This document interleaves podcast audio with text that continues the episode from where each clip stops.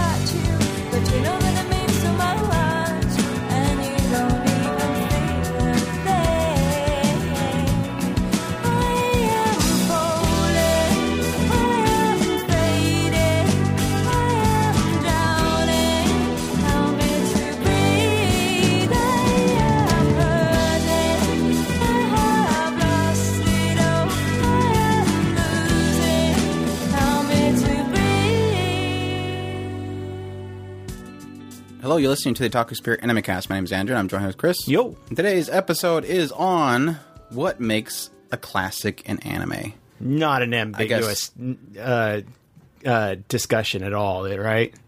I, yeah, I don't really know what possessed me to even talk about this or how you can even talk about it because I think the the going phrase is well, cla- uh, what a what a classic is is objective, right? Subjective.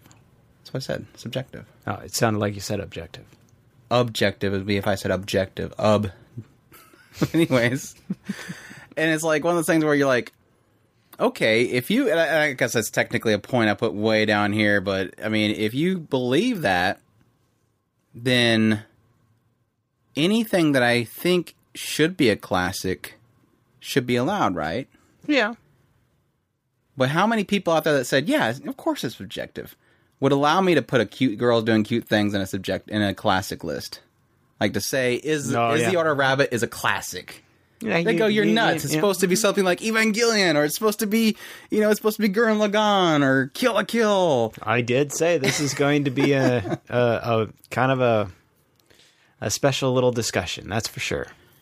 But yeah, I think it's a it's a interesting question right now because I think of what we're going through with anime is this kind of this plethora of shows. It's very difficult to kind of navigate what really is a classic, and I think we'll get more into that later. I mean, the with anime, I think the the the usuals. If you were to ask somebody, "Hey, what's a classic? What's what's a what's a show out there that is you know of a certain age that is timeless that is that should be watched by everybody?" You're gonna get you know you're gonna get the Legend of Galactic Heroes. Maybe you're gonna get Akira. Obviously, you're obviously gonna get Neon Genesis Evangelion. Uh, maybe you might get somebody like myself that says Serial Experiments Lain. You need to check that one out. Cowboy Bebop is always a big one that people are going to throw out there. I mean, there's so many out there. Death Note, probably. You know, there's some people out there that that's is their ex boyfriend at this point, but it is there. Um, th- there's so many shows that that I think at some point in time you had to go and look for those shows. There was this, this desire to, if somebody's getting fresh into anime, it's like, well, you have to cover your bases. You have to cover these ones. It, it's like the, it's the, it's the the sheet you shine, the sheet you shine, the sign, the sheet you sign when you come in the door into the into the the arms of the anime uh, fandom is like, okay, how's it going? Welcome here. Oh, you you found us by you know you you you maybe bumped into Naruto out there and you're like, man, what's this thing? And you walked into here. Well, come on in. Let's show you. Some, you you got your gateway done. Now it's time to really kind of culturalize culturalize you, so to speak, and show you the real shows. Yeah. And don't worry about what's going on right now. I know everybody over there is getting excited about Demon Slayer or something like that. Just ignore them for now. You have you, here's your here's your sheet right here. Follow the bullets, hit all these shows, and then you can you can worry about what's going on over here kind of thing. It's like this this gateway that you have to get through. And the classics is that list of shows that, and we're going to get more into it. You know, some people believe that just it stands the test of time. There's something valuable in it, and you have to go watch it. So that's what we're kind of, I guess, really break into is what is what is that classic? Why is Serial Experiments Lain a, a classic? What we believe that that entails, and maybe again, a, probably a more broader topic is: can there still be classics? Do we even have classics anymore? And I think that's a, a more interesting route to kind of go in. I, I would want to kind of jump into that stuff eventually. So, yeah, we're from otakuspirit.com, by the way. you can go there for all of our anime, new and old. Great community in the forum links at the top, social media links on the right side, and a podcast series button up there where you can kind of find all of our podcasts, topic based podcasts that we go through. Yeah, we do a lot of discussionals and reviews and first impressions, previews, but in the middle of all that stuff, we do little kind of breakdowns of interesting topics that hopefully you guys are interested in. So And again, I don't know if I said yo. Probably not. I think you just jump right into, wow, this is interesting. Why are you doing this? Uh, yeah. But usually when you say that, you ended up doing it. So it's okay. it's okay. Um, so yeah, possible aspects of what makes a classic. And I've heard several of these ones, so we're going to go through each one of them. Impact. Shows that have impact. They've I guess there's a several of these inside here that kind of correlate with each other. Uh, impact could be because it is thought provoking, made people think about things, made a statement that people were really interested in kind of diving into. Maybe there's a topic within it that had some sort of impact on somebody's life while they're watching it. I would probably throw uh, Hanasaku Iroha in this this category. A show that had impact on me was Hanasaku Iroha. It was the perfect time for me, and it had impact to me. Yeah, other ways of putting impact, it could be that it was just, like I said, perfect for the time, and it really kind of stuck with the anime sphere immediately when it first came out. It did something that just shocked people and really kind of shook up the anime sphere. So I yeah, I would say something that um, that has a big o shock factor that uh, kind of like when you stop and think about it. Uh, what's uh, Future Diaries isn't necessarily one of those shows that you you look back on and you go, man, this is the most amazing anime ever. But it had a massive shock impact, and that by itself, plus the fact that you know Gasai is one of the yandere uh, waifus of all time, you have several different things in there that kind of make it in its own way a classic. And only time will tell. I mean the more and more as more and more shows go on it's your it's still the w- one go-to of the psych uh, next to what was that other one? The the one that everybody always goes with psychological thriller. Another um, that you know when when somebody mentions psychological thriller it's one of these few different shows or Higurashi.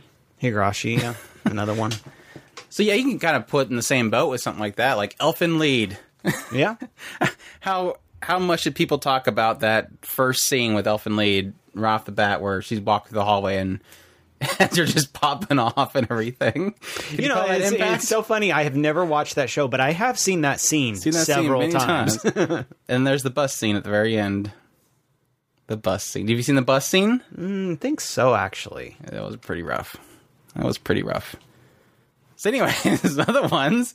Uh, another one would, that a lot of people would say is that that's, that they're timeless, and timeless is the most difficult one for me to really kind of accept because I understand the idea of being timeless, maybe from a perspective of something that just it stands the test of time. It still holds up today. It's uh, its narrative and everything like that doesn't feel old.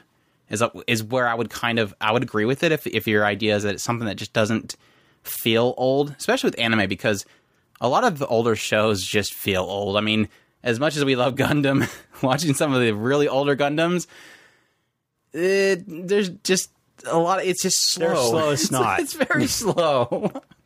His narrative is slow. The pacing slow, and so they don't feel timeless. I mean, they are timeless because of what they've done, and they're they're they were genre defining, which is another one that I have on this list. But Timeless is very difficult to go through because even with Escaflowne that we watched again here recently, it that one even felt a little slow. And even with that one, it's hard to really navigate it as being something that's timeless just because it's difficult for anybody these days because it doesn't even though it was genre defining at the time it's not really it's, Timeless- it's, it, if somebody's wa- going back to it they're gonna go well it's another isekai.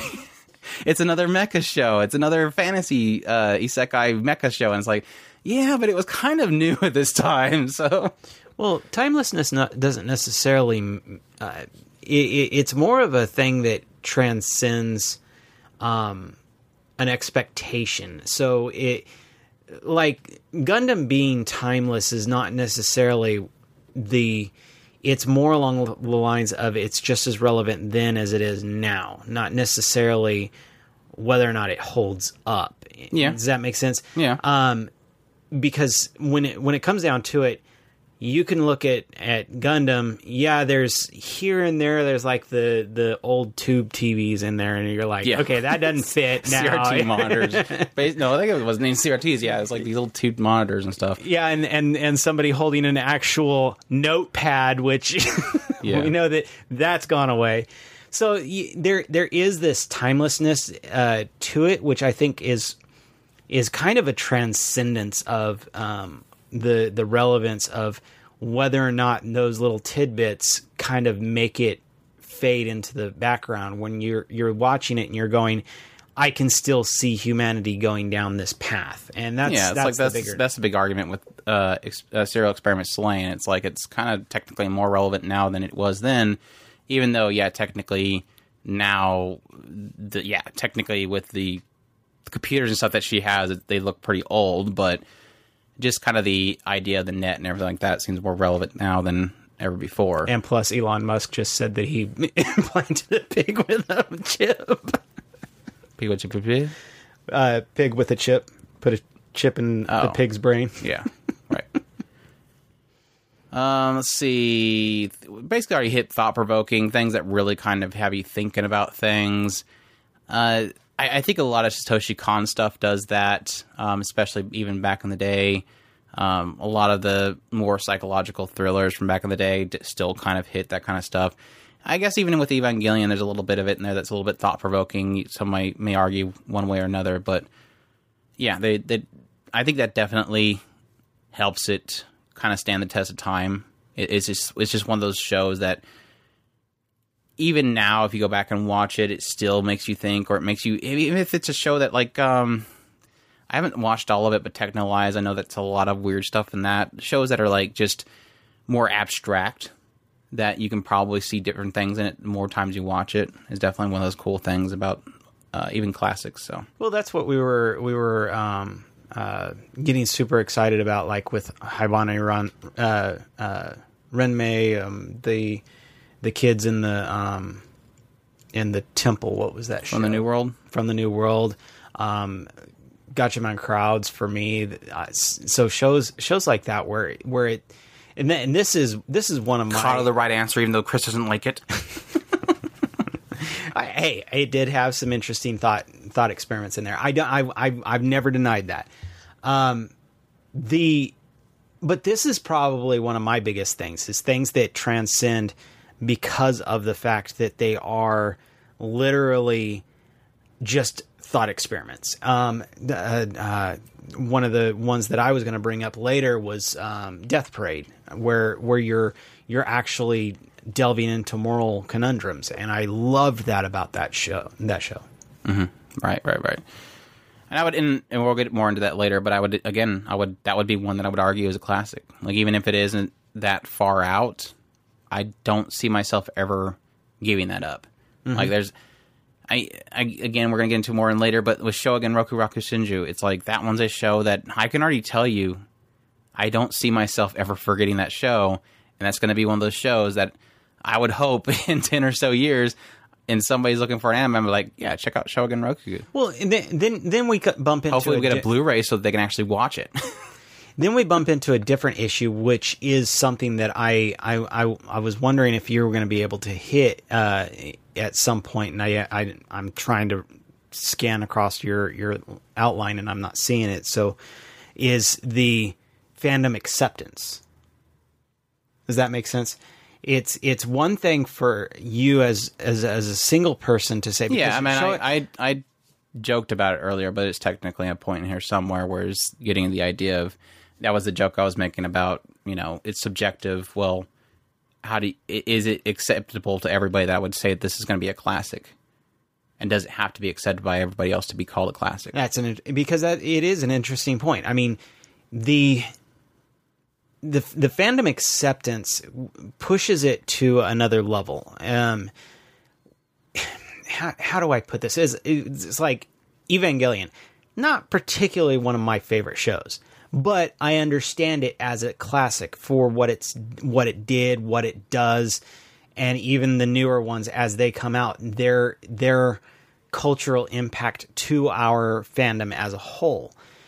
So and and we've been shouting from the rooftops that Sh- uh, Shogun Roku is is something that pretty much if you have any love for drama in any way shape or form you need to be watching this show it, it, it's just that that much of an important show and the, the the frustrating thing is is that for it to get to the next level as far as a classic is concerned it can't just be us that are saying yeah if somebody asks me if uh, for a super awesome classic anime i'm probably going to mention it but it the the fandom as a whole has not accepted it as much as we have. that is one of those really weird things. It's like, is it does it have to be like a, a certain amount of people? Does it have to be a Yeah. group? I mean, does it have to be on so many message boards before it's dignified as being a classic? Does one particular, uh, you know, source of news or some particular website or some anituber that has to accept it before it becomes a classic? Like, that's that's It's where it's those- it's very kind of funny and and in an area where I just don't care anymore. Like it's that whole aspect of I don't care that nobody likes Sword Online. I'm still gonna watch it. Yeah. I don't care that people think that Moe crap is garbage. I'm still gonna watch it. I don't care that you don't think Shogun Rokugo Rakushinjo should be a classic because you haven't heard of it before. I'm still gonna call it a classic. like mm-hmm. it, there, there's a certain point in which I just don't care anymore. I'm I'm going to say that this is this, and I guess that technically makes this entire podcast useless. So we'll see you all later. Goodbye, hosts. but it is one of those things where it's just kind of like I don't understand where the approval process is. I don't know where the website. I don't know if I have to make a uh, what is that petition website petition to make it a classic. It's, it's just it's a classic. Go to the White House and and and sign a petition that that Trump should uh, acknowledge Shogun Roku. Now, what's the dumb website that everybody makes a, a, a petition for, and it's supposed to change things? I think it's change.org or something. like change.org. Yeah, I think it's something like that. Unless that's a voting website. I don't know. I, I, I, I, I do know that there is, is things that you can petition the government up on the White House site somewhere. There you go. We'll do that. we got it. We got it. Uh, but yeah. Anyways, other possible aspects of classics. Unique and standing out from the surroundings. And I think that's another interesting one. I think that kind of again goes with things like impact and uh, maybe it's because it's thought provoking that it does that, but things that just don't really mesh with things that are going on at the time. And I think that's one of those really cool things about again my perspective of this whole thing our gems. Our gems of the seasons is that. It's those shows that it's not always that it stands out from the crowd. It, in some case, with our gem of the season, it's just a show that we really like. And maybe it's doing the same thing everything else is doing. We just really like it. It just works. It's just doing it very well. But there's times where there's just shows that just jump out and it's like, what is this show? It's not doing like everybody else. It's not doing the same storytelling. Shogun Roku again. We're going to bring that up a million times this show, this uh, podcast. But a show about Rakugo, like what the hell? Uh, I again, that's another one that we brought up a lot in, in the past. But the the the the the boy with the jar and the girl in the jar. What was that? Merc Storia. Merc Storia, yeah.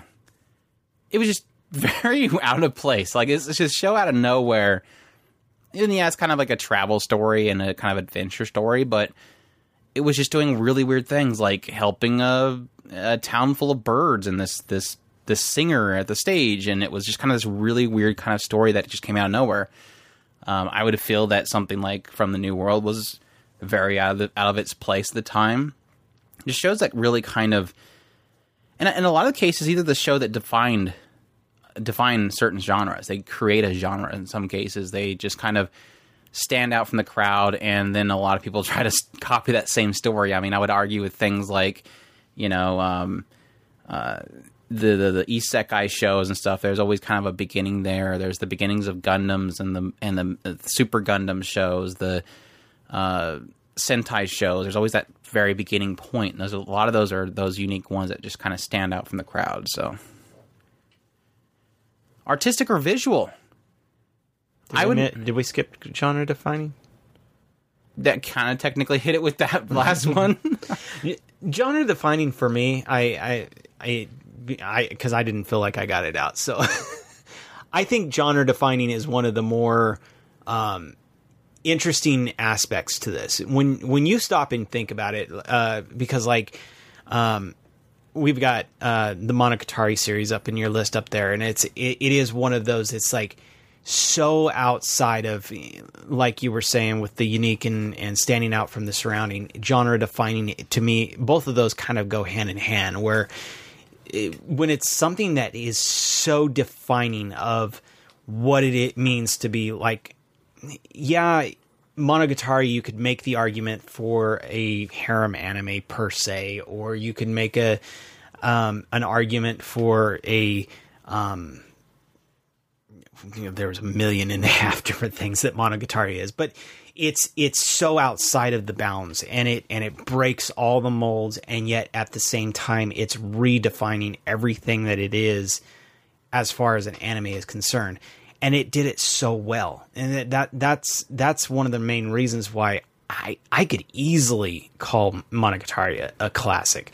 It's just such a defining and th- th- that's one of those shows that when when when I think of a classic anime I'm thinking of things that are are more than genre defining. I'm actually thinking more along the lines of anime defining. These are shows that are actually like like Andrew was mentioning at the very beginning of the show these are the the the gateways where you come in and you go okay now I'm into anime what do I need to watch? And and we give you these lists. And the these the reason why we give you these lists is because these are the shows that defines anime for us. And that's why and and this so you didn't check with the anime tubers before you gave them that list. well th- this is You're the supposed funny to thing. do that. This is There's the a spreadsheet out there that you're supposed to look at that has the list. this is the thing that that's what I was mentioning. Andrew's poking fun at my my comment earlier, and I that's why I'm I'm pointing that why I pointed that out is there there's a there's a kind of a um I I don't want to say it's an unwritten rule. It's it's kind of like um our fandom has a effectively a consciousness across all all people that are in the fandom. No, We're a hive mind. Y- y- yes, in a in a way we're a hive mind, and at, at the, Ouch! at Why the did same you pinch my back? and at the same time we're not. It, it's it's you are your own person, and you have your things. I am my own person. I uh, have my own things. But if you get enough of us together, each the the, the ones that will shake to the top as the the the the the, the anime defined as the anime that you must watch that's the ones that would be considered the classics. Those are the ones that are anime defining. And that's what I that's what I'm trying to kind of hit at is these are the shows that no matter what if you ask enough people eventually you'll probably get the same 20 30 different different shows over and over and over again. And not necessarily everybody's list is because my list is crap. I, I guarantee you compared to yours my list is crap. But if you ask enough people eventually the ones that that are the the known lo- favorites will will will skirt to the top. And that's what i was talking about with the whole shogun roka thing is you know, I think that's kind of one of those interesting things because again, examining the idea of what what like the masses will will allow to be a classic. I used to visit a lot of forums back in the day. I used to just, and that's technically one of the reasons why we created a forum in the age that we did was because I was just used to forums and I thought they were a really cool way of communicating. And it is kind of funny to think about the idea that when you'd have so many of these anime based websites where they would have people talking about like, hey man, I just got an anime. What's your what's your suggestions? Or that'd be the, the top ten picks of your anime of you know the, ever, and they would have these people just kind of throwing out their lists. And I think that there's kind of like a almost like an uns, unspoken, uh, I guess, uh, pruning that's happening with that, where people kind of see, hey, this my show that I really likes on this list too, and this other person sees, oh, that show's on that list too, and then you almost have like maybe a possible subconscious thought later on that you're not going to include the one that was in your list that nobody ever had. And maybe that's possibly a subconscious thing that people do when they're when they're thinking about an anime that is a classic is well, I never seen anybody talk about this one that I really like, so maybe it's not a classic. So Yeah. they won't say that it's a classic. I almost wonder if anybody out there that has ever had that mentality because I I agree. I, I mean, I agree with my own thought process there, process there because if anybody asks for, hey man, what's what's you know five shows that I really should watch, I'm less likely to say, you know, something that's way obscure that nobody else possibly will watch that I really really liked. I'd be more inclined to say, well, obviously everybody liked you know Evangelion, so I'm going to say Evangelion right off the bat, even though Evangelion's not technically my number one show of all time, I'm still going to say it because I know that so many other people have agreed that's a really good show. Whereas Shogun Roku, even though I do want to say go watch Shogun Roku, I'm not going to immediately throw that out there as my first choice Yeah. because I just I, I, I have a hesitation. Erased is a good example. I have a hesitation of throwing Erased out at somebody immediately because I know that there's so many people that had a dislike for it, even though I really liked it. Instead, I'm going to choose a safe choice of going, oh, Evangelion because everybody likes it, or Full Metal Alchemist Brotherhood because everybody likes it, and I really liked it too. So obviously, I'm going to throw that one out there. No, definitely not going to say Sword Art Online because everybody and their mom hates that show, and anybody who likes that show has crap taste. So obviously, I would have crap taste. I was gonna. I hesitated earlier when he said my, my list is crap taste. I was gonna say, yeah, it's full of ex girlfriend, ex boyfriends, and moe girls and lollies. uh, I mean, that's a. I'm glad that it kind of came out there because I think that's a really cool way of thinking about it. Is I wonder if there is a subconscious thing about the classics. Is it subconscious that we choose the classics the way that we do because we just don't see that Well- many people are liking it the same way we are? We're we're getting ready to get into it here in a second, anyway. So I might as well go ahead and throw out the big O elephants in the room, the shonens. Those are the definition of I don't even know if I want to call them classics because they're just so massive. And everybody knows them. Everybody loves them and then turns around 10 years later and hates them for whatever reason I don't know.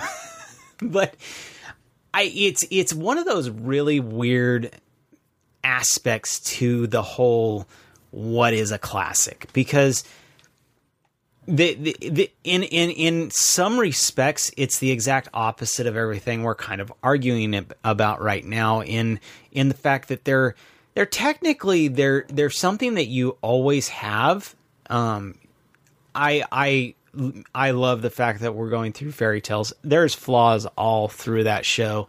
The there's aspects that I absolutely adore. There's things that I absolutely despise about it, but it is Fairy Tail, and I'm always going to love Fairy Tail.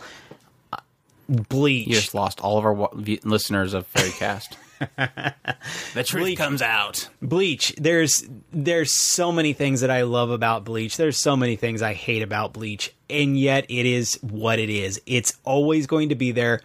I'm always going to be on team. Uh, uh, I can't even think of her name. Rukia? Rukia.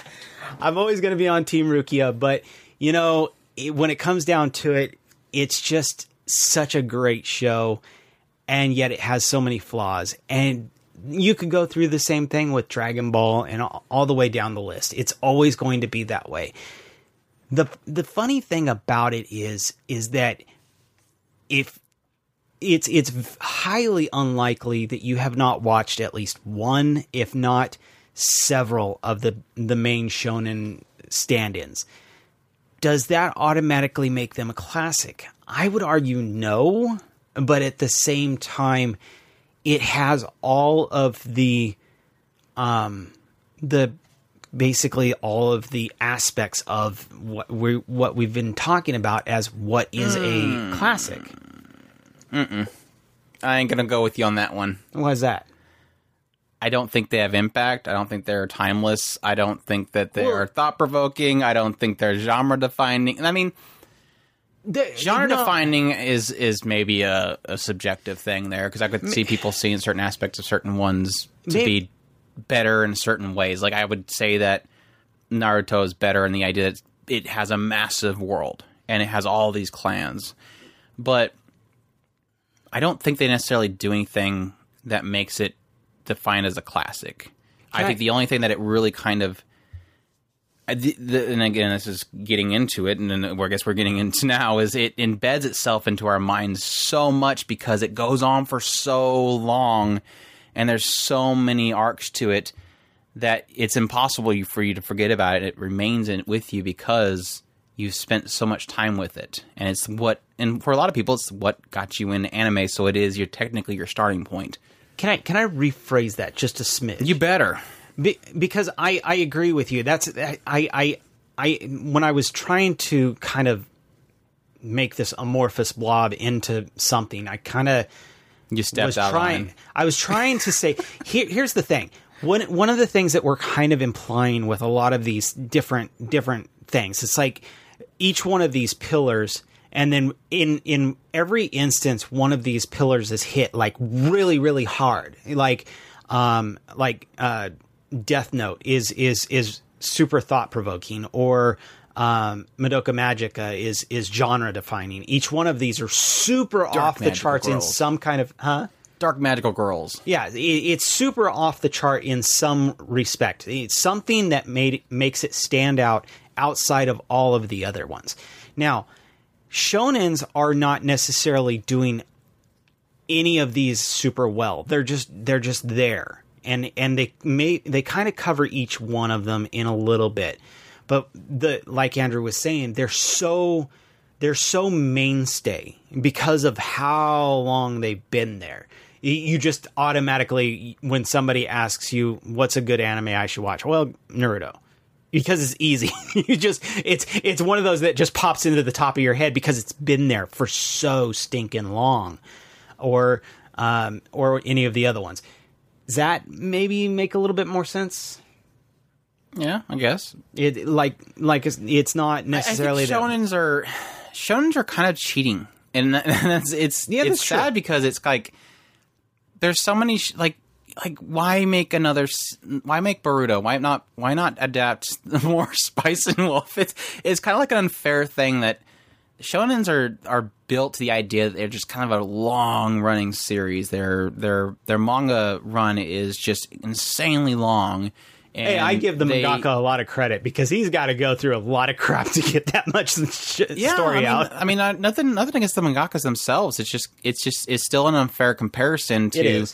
To believe that something because it stays around for so long and people watch it for so long or they read it for so long that it becomes ingrained in their mind, not necessarily because of what it's. I mean, it. This is nothing against people that love, you know, One Piece or love Dragon Ball Z. I mean, I, I love a lot of shonens too. It's just, it's kind of like one of those things where it's like, but is it technically doing anything besides remaining with you for so long? Is it doing something besides the fact that its characters get so such a long journey to them of so much development and so much I mean, comparison to something like, again, you know, uh, Haibane Renmei, what's only had so many episodes to work with and so much time that they could actually spend with the characters versus a 400 long epic. Well, and we we've pointed that out before, especially with uh, uh, Ichiya. Is, is is like, ha, is it one of those things where we've been around him so long? We've He's we've now just- like that uncle that you Yeah, just kind of go, yeah, go, yeah, he's just that's that Uncle way." Tom. he he he do, he he just walks "Man, around men. just he just like walks up while you're cooking, you know, hamburgers on the thing, and he just comes up and says, "Oi, parfum." it says men. And it's like, what? Men. What about that? men. Okay, dude. Go go talk to Billy or something. I don't know, dude. I'm I'm making burgers.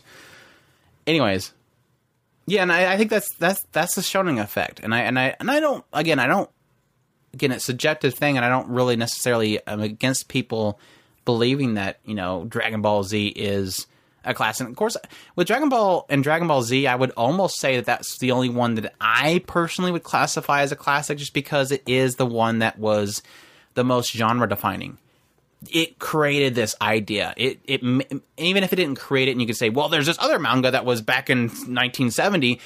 It defined it in its. It, it made that so popular, and that's why so many things came up behind it.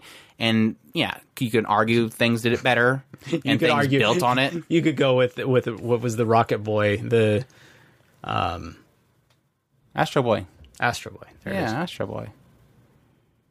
Sure, give it to Astro Boy. 193 episodes. Wow.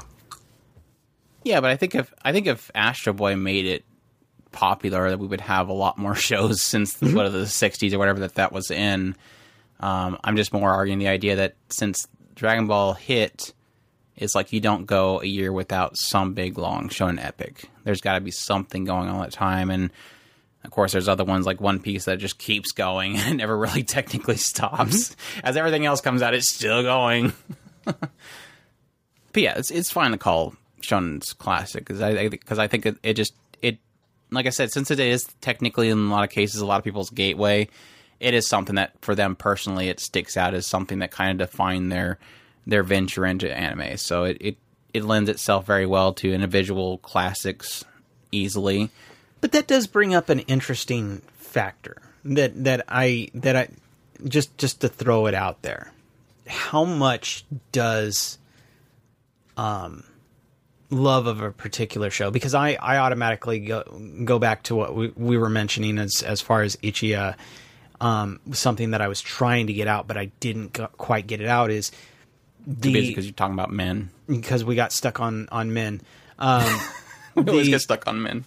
The the the aspect of falling in love with a character of how long you, you because it- like we were saying shonens have this kind of unfair advantage in the fact that because of how long they are you you had mentioned like the character development. You have several hundred episodes to work on a character. Naturally you are more inclined to love that character You're like I I watched Gohan grow up, man. yeah i mean He's like my own boy.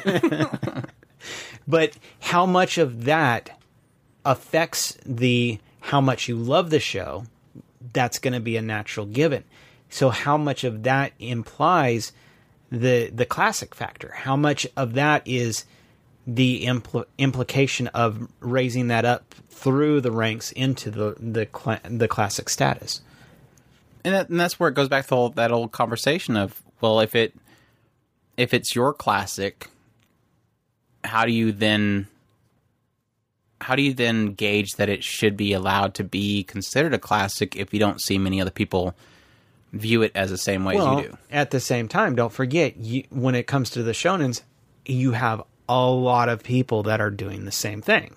Mm-hmm. So it's it's it's different in the fact that it like you were like you were saying. I think that it's very very apt the way that we're they're, we're pointing that out. It cheats the system because of how long these shows mm. are. It cheats the system. It doesn't have to do all the things that the other things have to do because it's literally a mainstay. It's so massive you can't ignore it. Yeah, and it's it's it's on every season. There's people talking about it. So even if you technically avoid the very beginning, I mean, this is like Black Clover. It's a show that you, every now and then it's like it's still running, and it's like I almost want to jump back into it just because it's still running, and I want to kind of see what the hubbub is about. What does this thumbnail mean that is now on the front of Crunchyroll for episode 516 of the show? Su- it sucks. We should have never. We should have never let that drop because now, now at some point we're gonna end up having to catch up on all of it. It's really, really sucks. Just Asta, man. that scream.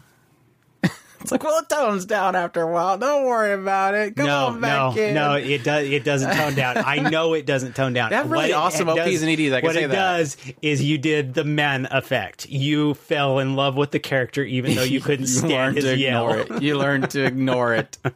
Just like Soul Eater, you you just ignored Excalibur. Just like it's Fairy Tail, you learned to ignore Ichiya. Yeah, we know, we know, we- we've been there. This isn't our first rodeo. Uh, going back to possible aspects of classics, Yeah, I do know that you you had a, a big one there that you want artistic to talk about. and visuals, artistic or visuals. I think this is another really interesting one because you can probably argue with a lot of even with, especially in the in the quote unquote golden age of anime where budgets were being thrown into these these shows and the animations were just insane. You could almost make the argument with some cases where even if the story is terrible, even if there's no elements to it that particularly make it stand out, the animation alone or the artistic value of it makes it a classic. I'd argue even with cases like um, Yurikuma Arashi. Is that right? Yurikuma Arashi, Yeah. the, the the bear, lesbian mm-hmm. bears. Mm-hmm. Even with that one, I would argue it just purely on artistic value, even though I didn't really care much for the entirety of the story. it had an artistic value to it. And that's just throwing that out there. I'd, I technically probably wouldn't even call that a classic just because I don't really, I wouldn't really suggest it to anybody just because there was nothing really else there. But if somebody asked me for a very artistic show, I would probably, you know, after these so many shows, I would say, yeah, check that one out. I could watch that any day. It was such a beautiful show. Yeah, Yuri Bears is, is always a good thing.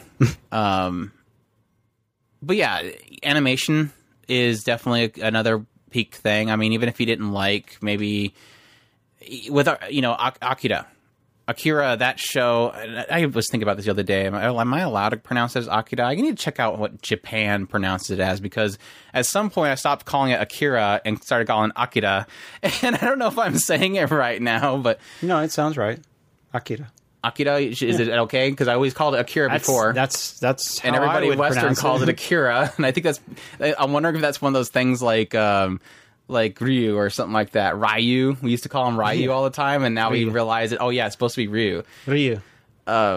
But anyways, uh, even with that one, you technically like I have the manga, complete manga series, and I am looking forward to actually reading the entire story because the movie doesn't cover really much at all.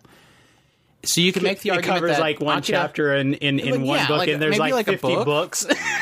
Yeah, and I've heard like what all it goes into, and I'm like, holy crap, this is like this story goes so much further that we've never seen because this movie, like back in 1989, didn't cover really much all of it.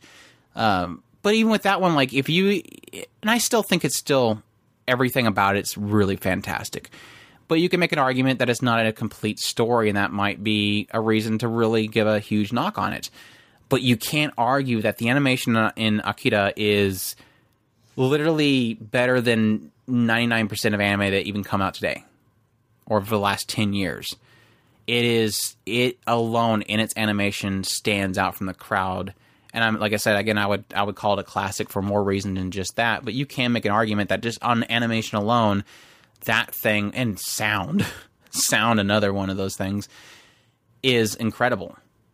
And I don't know if you have any other examples you can think of that you would give for purely animation or artistic value alone. Like even a lot of Shaft stuff, I can probably give them purely on artistic value. Even though, even though I didn't like the TV animation of or adaptation of Madoka Magica, I love the movies. The TV version of it, I felt dragged out and I hated it to death. I had to watch the movies before I loved Madoka Magica. I would still say if I didn't watch the movies, that TV, the TV version of it was still, you know, purely based on artistic value, was a classic. That one's a hard one to do, mostly because it my the automatic uh, reaction would be to go to some of the the uh, where you have the amazing directors, where you end up into this kind of amorphous area of Yeah, I I mean like flip flappers, but that's I was not- gonna say flip flappers, but then it jumped in my it's mind. Not, it's not that amazing, especially when it gets later episodes. Yeah. It's it's an off and on thing. But that, again, that, that's like the other one that popped in my mind, and I really laughed out loud. 18IF. 18IF, Yeah. I would only give purely on artistic value, but again, is not one that would probably consider classic just because everything else about it wasn't really working. Yeah, it gets it gets really hard to kind of define. I mean, It's hard to go based on artistic value alone. It's Right. hard to go based on an animation alone. Eh, and and th- and that that's why I, I would automatically go to uh, what, what was it, my Princess Kaguya uh, movie. That one was absolutely gorgeous, but then you're going into okay, is it necessarily the art or the visual, or is it because of the director? Because you- you're you're you're in two different animals there. I, I think that's like I said. I think I think with um, I think with animation and visuals, I think it is it's a pillar. So in, under this aspect of possible aspects of classics, I think it has to be kind of grouped up with something else. It I don't necessarily think that anybody would say that something is a classic purely Like- based on its animation, unless like- it's like a silent, you know, visual animation or something like that. when, when we were talking about uh, like Yurikuma Arashi, that one is literally because of its director. It's not necessarily, I mean, because of its visuals alone. It is because it is who it is that's behind it. Uh, what's his name? Um, Ikuhara. Yeah, it. So I, and and he's he's known for his high high standards as far as his visuals, just like the other other people we're talking about. That uh, the Princess Kaguya's um, the other guy that was with Miyazaki, uh, Tezuka Takahata. Takahata. Okay. But yeah, that that goes back into what we were saying earlier. Is it is it really more for the visuals, or is it because of the directing? And I think Andrew's kind of right. Uh, these are the just like we were mentioning, like I was mentioning earlier. Each one of these little pillars and w- these shows that really break the mold. They're really high in one of these things, and, and artistic and visual kind of goes hand in hand with the directing because the director is the one that is deciding how much emphasis he wants to put on those artistic values. He's not. You're not really going to have. It's like um, one of my favorite uh, artists. Uh, he he tends to do a lot of really high animation styles, and he's a very very much in art directing.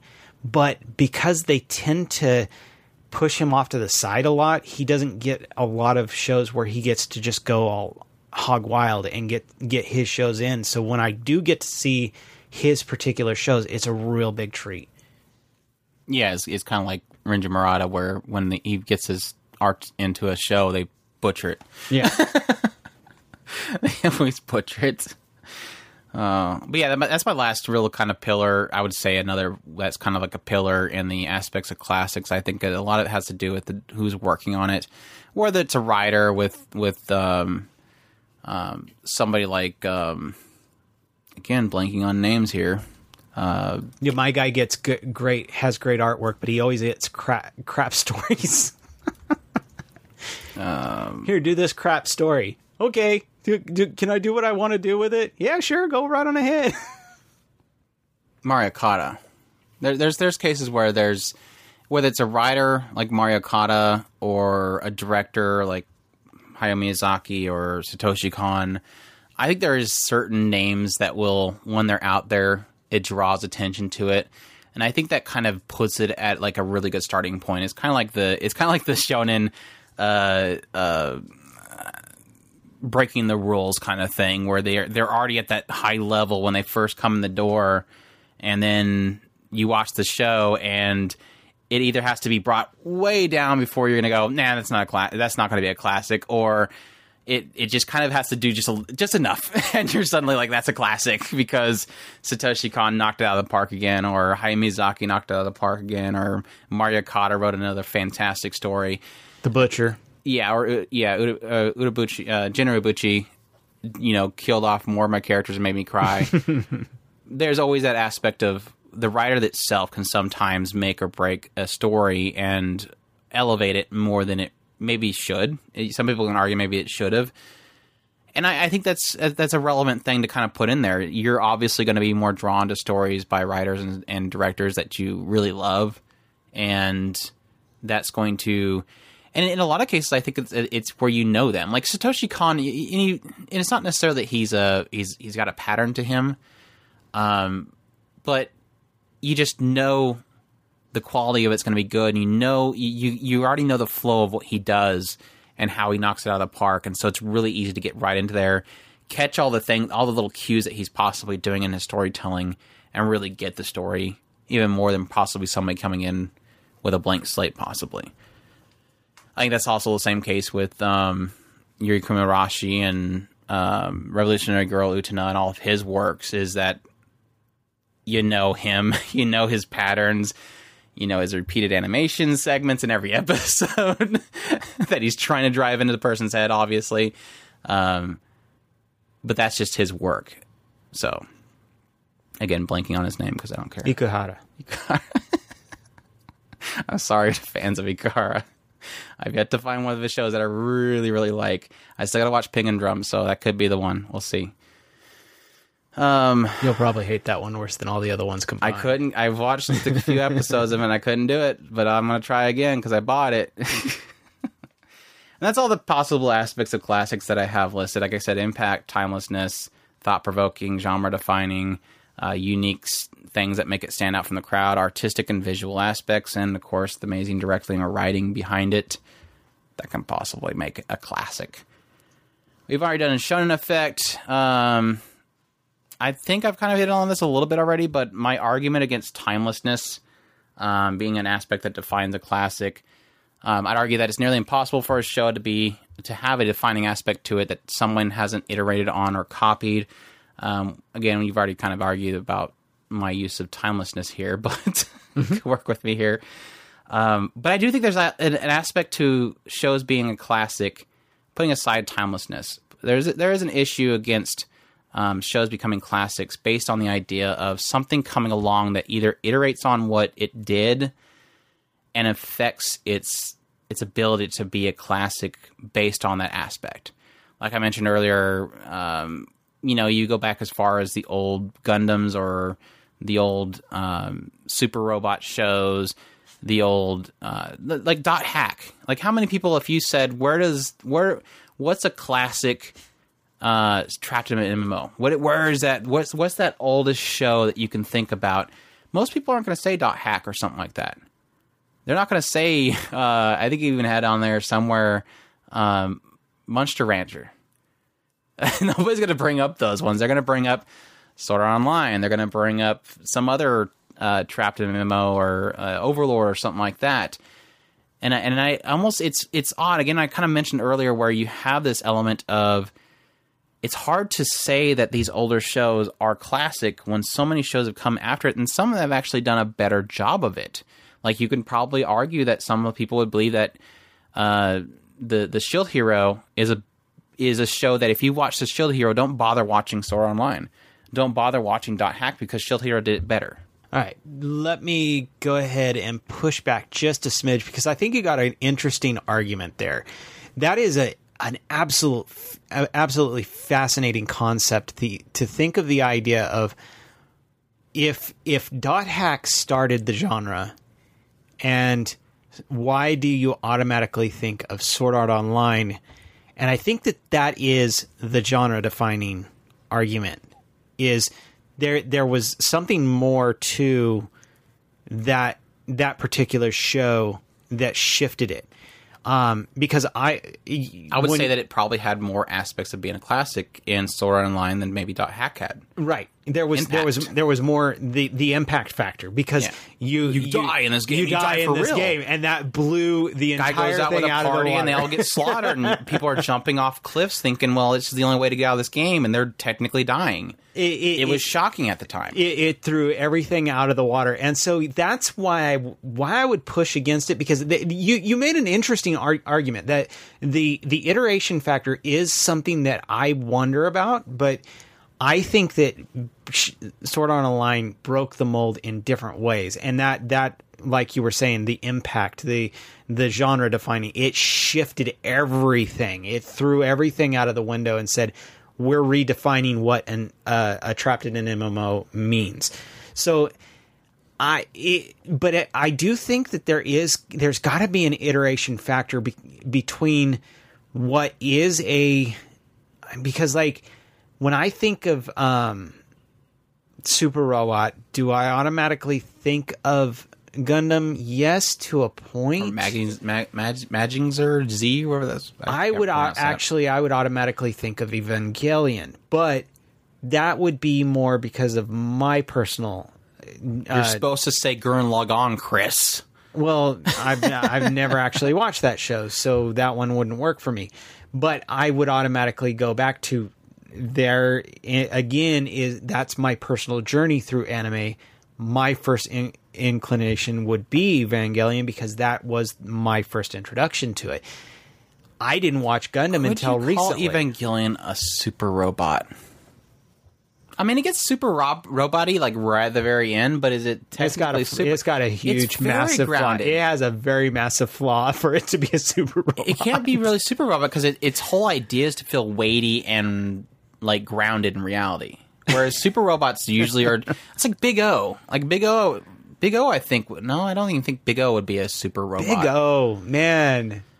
Ah. that that I I still would go with Evangelion over Big O, even though I love Big O. I I I think the girl was just so, so awesome. I miss that show. I really need to watch it again. Hmm, hmm, hmm, but no, I, I think that's the other, that, and that's like the remake concern. It's like, does a remake make? My biggest hope was that they remake the original Gundam in the new Gundam Origin series, like because the new Gundam Origin series is so beautiful. But it's like if they do end up moving beyond Char's uh, Char's story and going into the original Gundam series, would you ever be able to call you yeah you can technically call I guess the original Gundam a classic, but can you ever is it ever go beyond just the name itself because you wouldn't really recommend anybody it as a classic because you'd want them to watch the new one. No, if reiteration, still called a reiteration. classic? If if the reiteration is better than the original, no. Yeah, you would stop I- calling a classic, as you mean? yeah, I wouldn't. I wouldn't even bother because the It still classic holds would the be title destroyed. though. No, It, the classic doesn't have to be that you have to watch it. No. Well, yeah, th- you're you're right. It, it, but at this at that I tricked point, you the same way I tricked myself. it- you're, You you're, can't you're, you're it breaking you're, you you break you're breaking the system and that's that's going back to what you were saying about the iteration factor you yeah, okay, prime example. Fate Stay Night. well uh, uh well, I could never call the original Fate Stay Night a classic, so I guess this one doesn't work. Well i was gonna I, I would i would i would lean on i would lean on what we were talking uh, um, fruits baskets or um full metal alchemist both of those the the remakes are Oh, yeah. easily Brotherhood versus the ori- the original. The- both of the the remakes are vastly superior to the original No, but I don't. But uh, again, I don't know if anybody would call the original. See, this is that that that area in the fandom that I kind of disconnected from for a while, and so I don't remember if people were big on the original Full Metal Alchemist or what that was the remake. No, the the remake was or the Brotherhood was fueled by the fandom of the original. So the original obviously had a, cla- a fandom that made called it classic. Interesting idea, though. I mean, I, I'm very, I'm very curious to what most people's opinion is on remakes. Does it devalue the original? Uh, boom, boom, perfect example. Uh, Ushio and Tora. The new Ushio and Tora was fantastic. I don't know that I'd ever watched the original if the original was that popular, but I do know the the remake was fantastic. right So does it then take the title of classic? Because now we're, in in the sense, and this is really the big the reason for the question is, again, we could, you could technically leave the label to it, but does the new one take over it? Because you know, twenty years down the road, are you going to say that Ushio and Tora 2016, 17? Ushio and Tora 2010s I- was the classic, and you ignore. I think it was in the '90s was the original one that was adapted. I argue it does. It takes the crown. If it if it is better and uh, more well defined, and uh, Yeah, treats who treats says go out and watch Full Metal Alchemist? They say go watch out, go watch Full Metal Alchemist Brotherhood. exactly. Because there's no reason to watch it because it one it tried to anime original it, and two the other one had the full story, even though it technically kind of like fast forwards. It- no matter how you look at it, that's just like Crystal. I don't know. I mean, I would argue it does. I think it does a wonderful job at redoing Sailor Moon. And plus, you don't have all the oh, all the filler. one there. And- and Is Crystal the classic now, or is the original? I classic? argue yes because it it is it is redefining the story. It's going back to its original roots. It's redoing everything. It's getting rid of all the filler. And yes, I I argue that yes, if if a show redef- uh, uh, recasts it and it does a great job, Oh, there's no reason why. That's Another what I was saying. That's what I was. Ex- I said earlier. I Fruits. Basket and and and uh, Full Metal Alchemist. Both of those are doing what the uh, doing the because those are the two that come right straight to my head. Crystal is a little bit harder too because there is flaws in it, but it's not. It's still technically better than the original version, mostly because of getting rid of all the filler. now, filler. it doesn't doesn't mean that Sailor Moon, the original, or if you want to call it the original, it OG, doesn't have a place. OG Sailor Moon. it doesn't have a place because there's a lot of stuff in there that I really really loved. Um, I I loved the um the the Moonlight Knight arc, which is absolutely not in Crystal. So um, there's there's a lot of things in there that or mind con- was it mind controlled Melvin that they completely cut out? control Mel. Oh, yeah. It's it's an interesting idea, and I I would really love to hear people's perspective on. Were you a huge fan of Full Metal Alchemist, and then Brotherhood came around? Does it discredit the original one, or does it just enhance it? Do they both hold the title? Uh, yeah, Sailor Moon's another. If you're a huge Sailor Moon fan, does one replace the other? Do they both hold that? Again, like with Sailor Moon, that's another one where it's like, but the original Sailor Moon technically should still hold the title because it defined the magical girl. the girl. It brought it to the limelight. It popularized uh, magical girls. it made a shojo into a shonen. Yeah. uh, let's see. Did I have everything else in there? Uh, yeah, pretty much already hit the other ones. Um, the rose tinted glasses effect. Now, this is kind of the idea of What I was What- mentioning earlier with falling what- in love with characters and stuff. no, and it's it's more in the show itself, and, and it's the idea that, and the idea that if we don't accept classics in today's age, because we have this idea that nothing can ever be a classic again because we had the golden age of anime, or this nothing's going to be as good as the '90s, nothing's going to be as good as it, you know, the early 2000s, nothing's going to be good as it, you know, 20 maybe the 1980s like nothing everything beyond and it's really going back to that whole argument what it's it's oddly i haven't really heard much lately. Have you ever heard of people complain about the golden age anymore? No, i think ever since we because I a haven't been, podcast li- I haven't been listening to their podcast in a long time. that- that's true but it's like even with with what little i do kind of check with social media and and other you know AniTubers or podcasts it's like i don't really hear people like stuck in that day and age anymore. I think they've i think they've been snuffed out at this point. But no it, it is an it is an interesting thought of the idea that if you don't feel that there can be classics anymore is it because you just have these rose tinted glasses to what was you know of the old age? Like these these shows that were just so perfect and and nothing else can really be good as what that was. Nothing can be as good as evangelion. Nothing can be as good as uh, full metal alchemist brotherhood. And i don't think i like i said i don't really hear that argument much anymore but it is an interesting thought process is that maybe for somebody that doesn't feel that there can be classics anymore they may just have rose tinted glasses to what is you know because I, I I made a quick list of what typically would be on on most people's classic lists, and there's some that kind of even break into the 2010s with things like Steins Gate and stuff. So it's not it's not that there's nothing that has been genre defining or classified as a classic, you know, since the 90s. Like, oh, well, ever since Ghost in the Shell, there hasn't been really a classic or ever since Code Geass 2006, there hasn't been a classic. I, I think it. I think if people that think that there can't be classics anymore, maybe they're they're not really realizing that some of these shows aren't really that old. it is scary to think that something like, you know, Full Metal Alchemist Brotherhood was in 2009.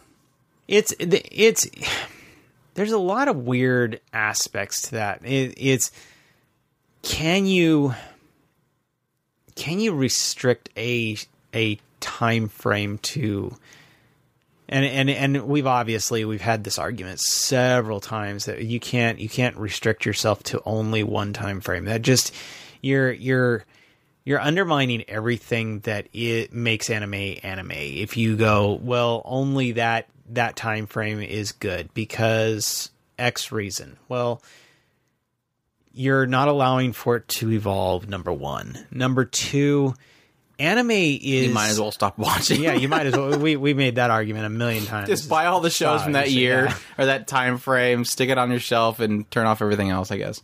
it because it, what what what is what is I mean you when you go into watching anime you're obviously drawn into it for art period you you like it because it's art it's a storytelling art form that is giving you something to enjoy now if you say that only this artwork in this time frame and you're saying that we're the I'm making a stupid argument that I don't need to make um,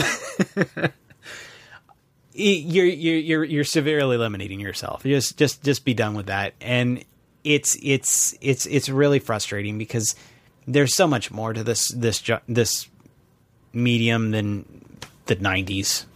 Well, then that that also begs the big question: is like like is there a time frame that you have to have? Like, how old does it have to be to be considered a classic? I don't think I don't think time is is relevant to any of our arguments at all. Well, and, and that's the that's the crucial thing. And, ju- and- outside of forget forgive me outside of acceptance that and i think that is the only thing that you have to have a caveat with and that is because like i was saying there does have to have it the, the subconscious of the fandom like we were talking about earlier does have to accept a show for it to be to transcend to a more classic status yes it, i can have a classic you can have a classic uh the, you get a classic. and You yeah, get a classic. Everybody's got Look a classic under under, your your chair. Yeah. chairs. Um, but when it comes down to it, the the the sad thing is is for the the mainstay classics, they have to be accepted by the fandom as a whole, and that does, however, take time. That's not something that happens the second that it pops up, unless it has a massive impact like Sword Art Online did. That's why it became a classic as fast as it did before everybody decided that it was their ex girlfriend. So, Well, the, the reason why I really kind of bring it up is is like it's really and that's the that's the difficulty that our fandom has really anymore. And it's this aspect that we're so fast we're moving so fast. There's so many shows where every season it's like here's a here's a row of 30 shows start watching them and we're getting super hyped man. This this made in abyss is just blowing my mind. It's so fantastic. Oh my gosh it's got me in the feels. And then literally two months later you're into the next series of 30 shows and your mind is being chunked full of new names and new visuals and new storylines and new plot twists that anything of recent just gets kind of pushed out and i think that was a thing Yeah. that helped older shows and why shows like you know the 90s shows were so embedded into our minds as classics is because we had one show we vegged on over and over again and watched it 50 times because there really wasn't much else to watch back then. That was the. do you have was- it any was like idea going how many over- times I watched Bleach? Yeah, I mean, it was like going over my friend's house and we literally sit there and watched, you know, uh, Tenchi Muyo in Love 50 times because he he had that VHS tape that week and it's not like we were throwing on Crunchyroll and watching the next show immediately after. It was like, this is the VHS tape that I got from the import shop. Let's watch it. And we watched that movie over and over again and and we were able to look at all the details and really get into the characters and what the story was telling because it was what we had that week and we wanted to watch it over and over again And that was the same with things like uh, Akira. It was like that was we. Oh my god, I can't even. I don't even know how many times we watched Akira. It was so amazing, and it was so violent, and it was so realistic, and it had such a great job done on it. We wanted to watch it over and over again. It again wasn't like we had thirty shows to watch that that three months, and so we need to throw this stuff out. We got to watch this stuff now.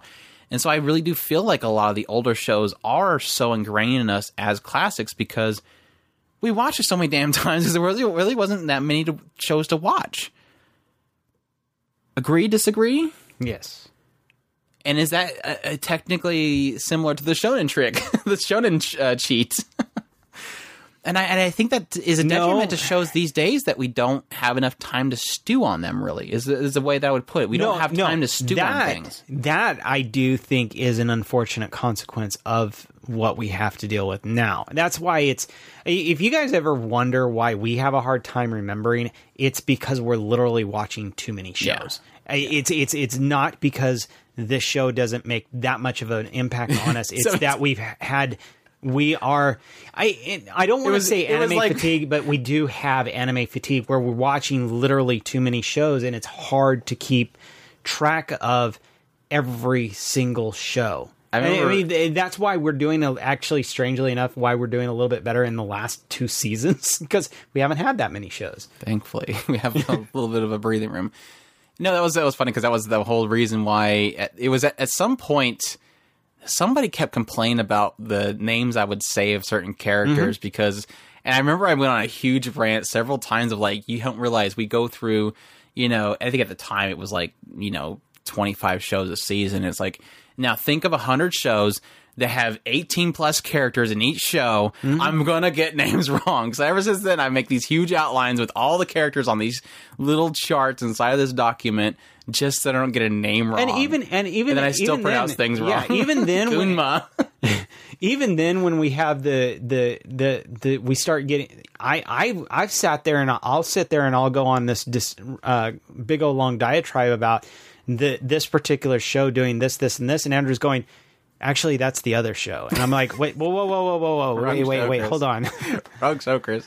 And and it's it's it's one of those really frustrating things and then and then think about how you go through and and then at the end of the year and we're trying sitting here trying to remember We always oh tell ourselves gosh. to keep our Yeah. document up to date for our deliberations. Which we, didn't never do, that at all this year.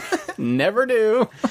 it, it, but it is. It's it's it's it's one of the the the curses and the the benefits of w- watching as many shows as we do. We get a f- big, um, just overabundance of different stories that we get to delve into, and and and it, there's so much fun in doing all of this. But at the same time, the downside is it's a lot harder to remember all of it all at one time.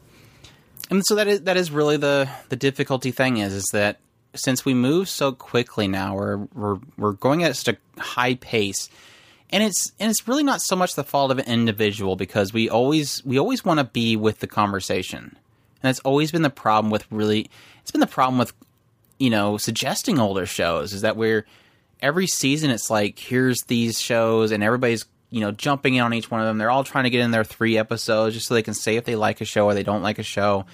And or they're you know they're smart individuals and cultured individuals that wait until the Otaku Spirit Anime Cast tells them what the show's about and what we like about it, and then they decide what they want to watch. Selfish or sh- shameless plug there, but it is this idea that every every season that comes out, you're you're clamoring through all these shows, and you just got done finishing a show that you thought was fantastic. But then you're rushing off to the next season. Like some of these shows are literally starting as you're finishing the last episode of the previous one, and you're rushing forward and you're watching all these shows and you're trying to get caught up with the conversation so you can get in with the chat rooms, you can get in with the the Discord, you can get in with the the forums that are all talking about, or maybe a, a Twitter post, and you're wanting to give your two cents or you wanting to be in with a conversation that you've already forgotten about. You know, the ending of the show again, Rakugo Shinju, making you cry your eyes out, and then by the time you're settling with the season and you're watching the, you know, maybe two or three shows that you want to watch, by the end of that one, you're talking about the ending and you're getting ready to just jump in the next season. And so it's you don't have time to stew about what you thought about that show. And even with that, you're not able to really kind of rewatch it. We're not able to sit there and rewatch these shows, which again, was something we had. I mean, again, uh, Ghost in the Shell. How many damn times we watched Ghost in the Shell? So many times. Yeah. Such a, an, another interesting thought to really kind of think about. I don't. I, I think it does help it submit into your minds, but at the same time, I don't think it necessarily defines it. And I think that's something that really does skew our mentality of what makes a classic. Is it doesn't necessarily have to be something you watched a million times. You may want to watch it a million times. You just don't have time to anymore because, boo hoo, we have too many shows.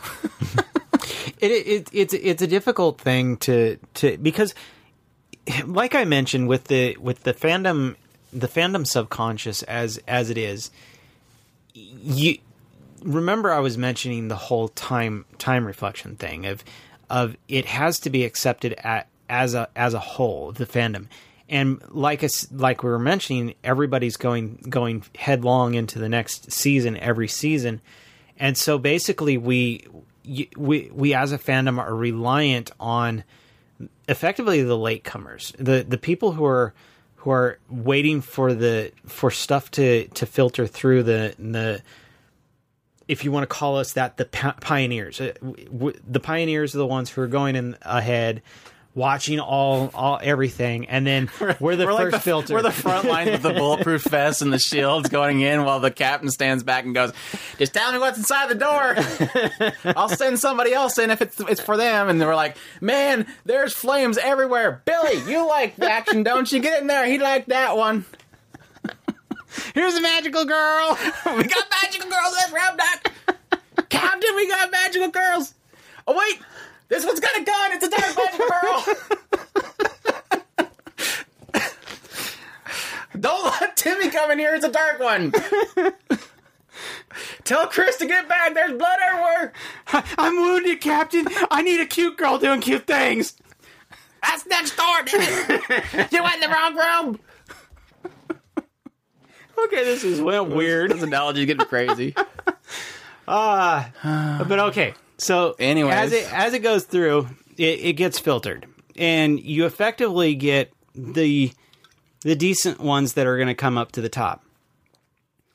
After a little while, then you start seeing the the kind of shift of what what each uh, each anime is is presenting as a whole, and and that'll be like I like I've mentioned before the the the people who go really crazy onto the um the animation stuff. They they really love the animation, and so they'll they'll they'll kind of shift some some stuff over into that that that section. And and then then they'll start celebrating the the the shows that do high animation. Then you'll have the people who are are really interested in these types of shows or the mechas or the the the moes or or the the fantasies. And each each one of them will get separated out and then after that as as a little more time starts passing by, even those will start kind of shifting and and and and and um, sifting up to the top of which ones are better than other ones, and and then you get your your lists, and those those lists will start to to reflect our fandom as a whole, what we have deemed the good shows and the bad shows, and those are that's when you start getting into your classic status because after that, then you have a reflection of these are accepted as the good shows, and then the fandom as a whole starts uh, adapting those shows into the mainline, the mainstream uh, lists. Yeah, I mean, I would, I would have.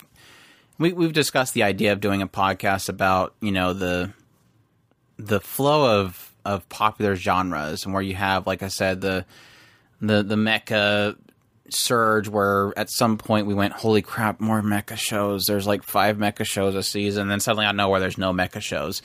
Out, out of nowhere, the the animators started striking because they were sick of animating mechas, and everybody kept poo pooing the CGI mechas and and then it kind of moves into like isekais, and we started getting we're in the current stage of having literally at least least one isekai per season. Some cases, you know, two or three a season.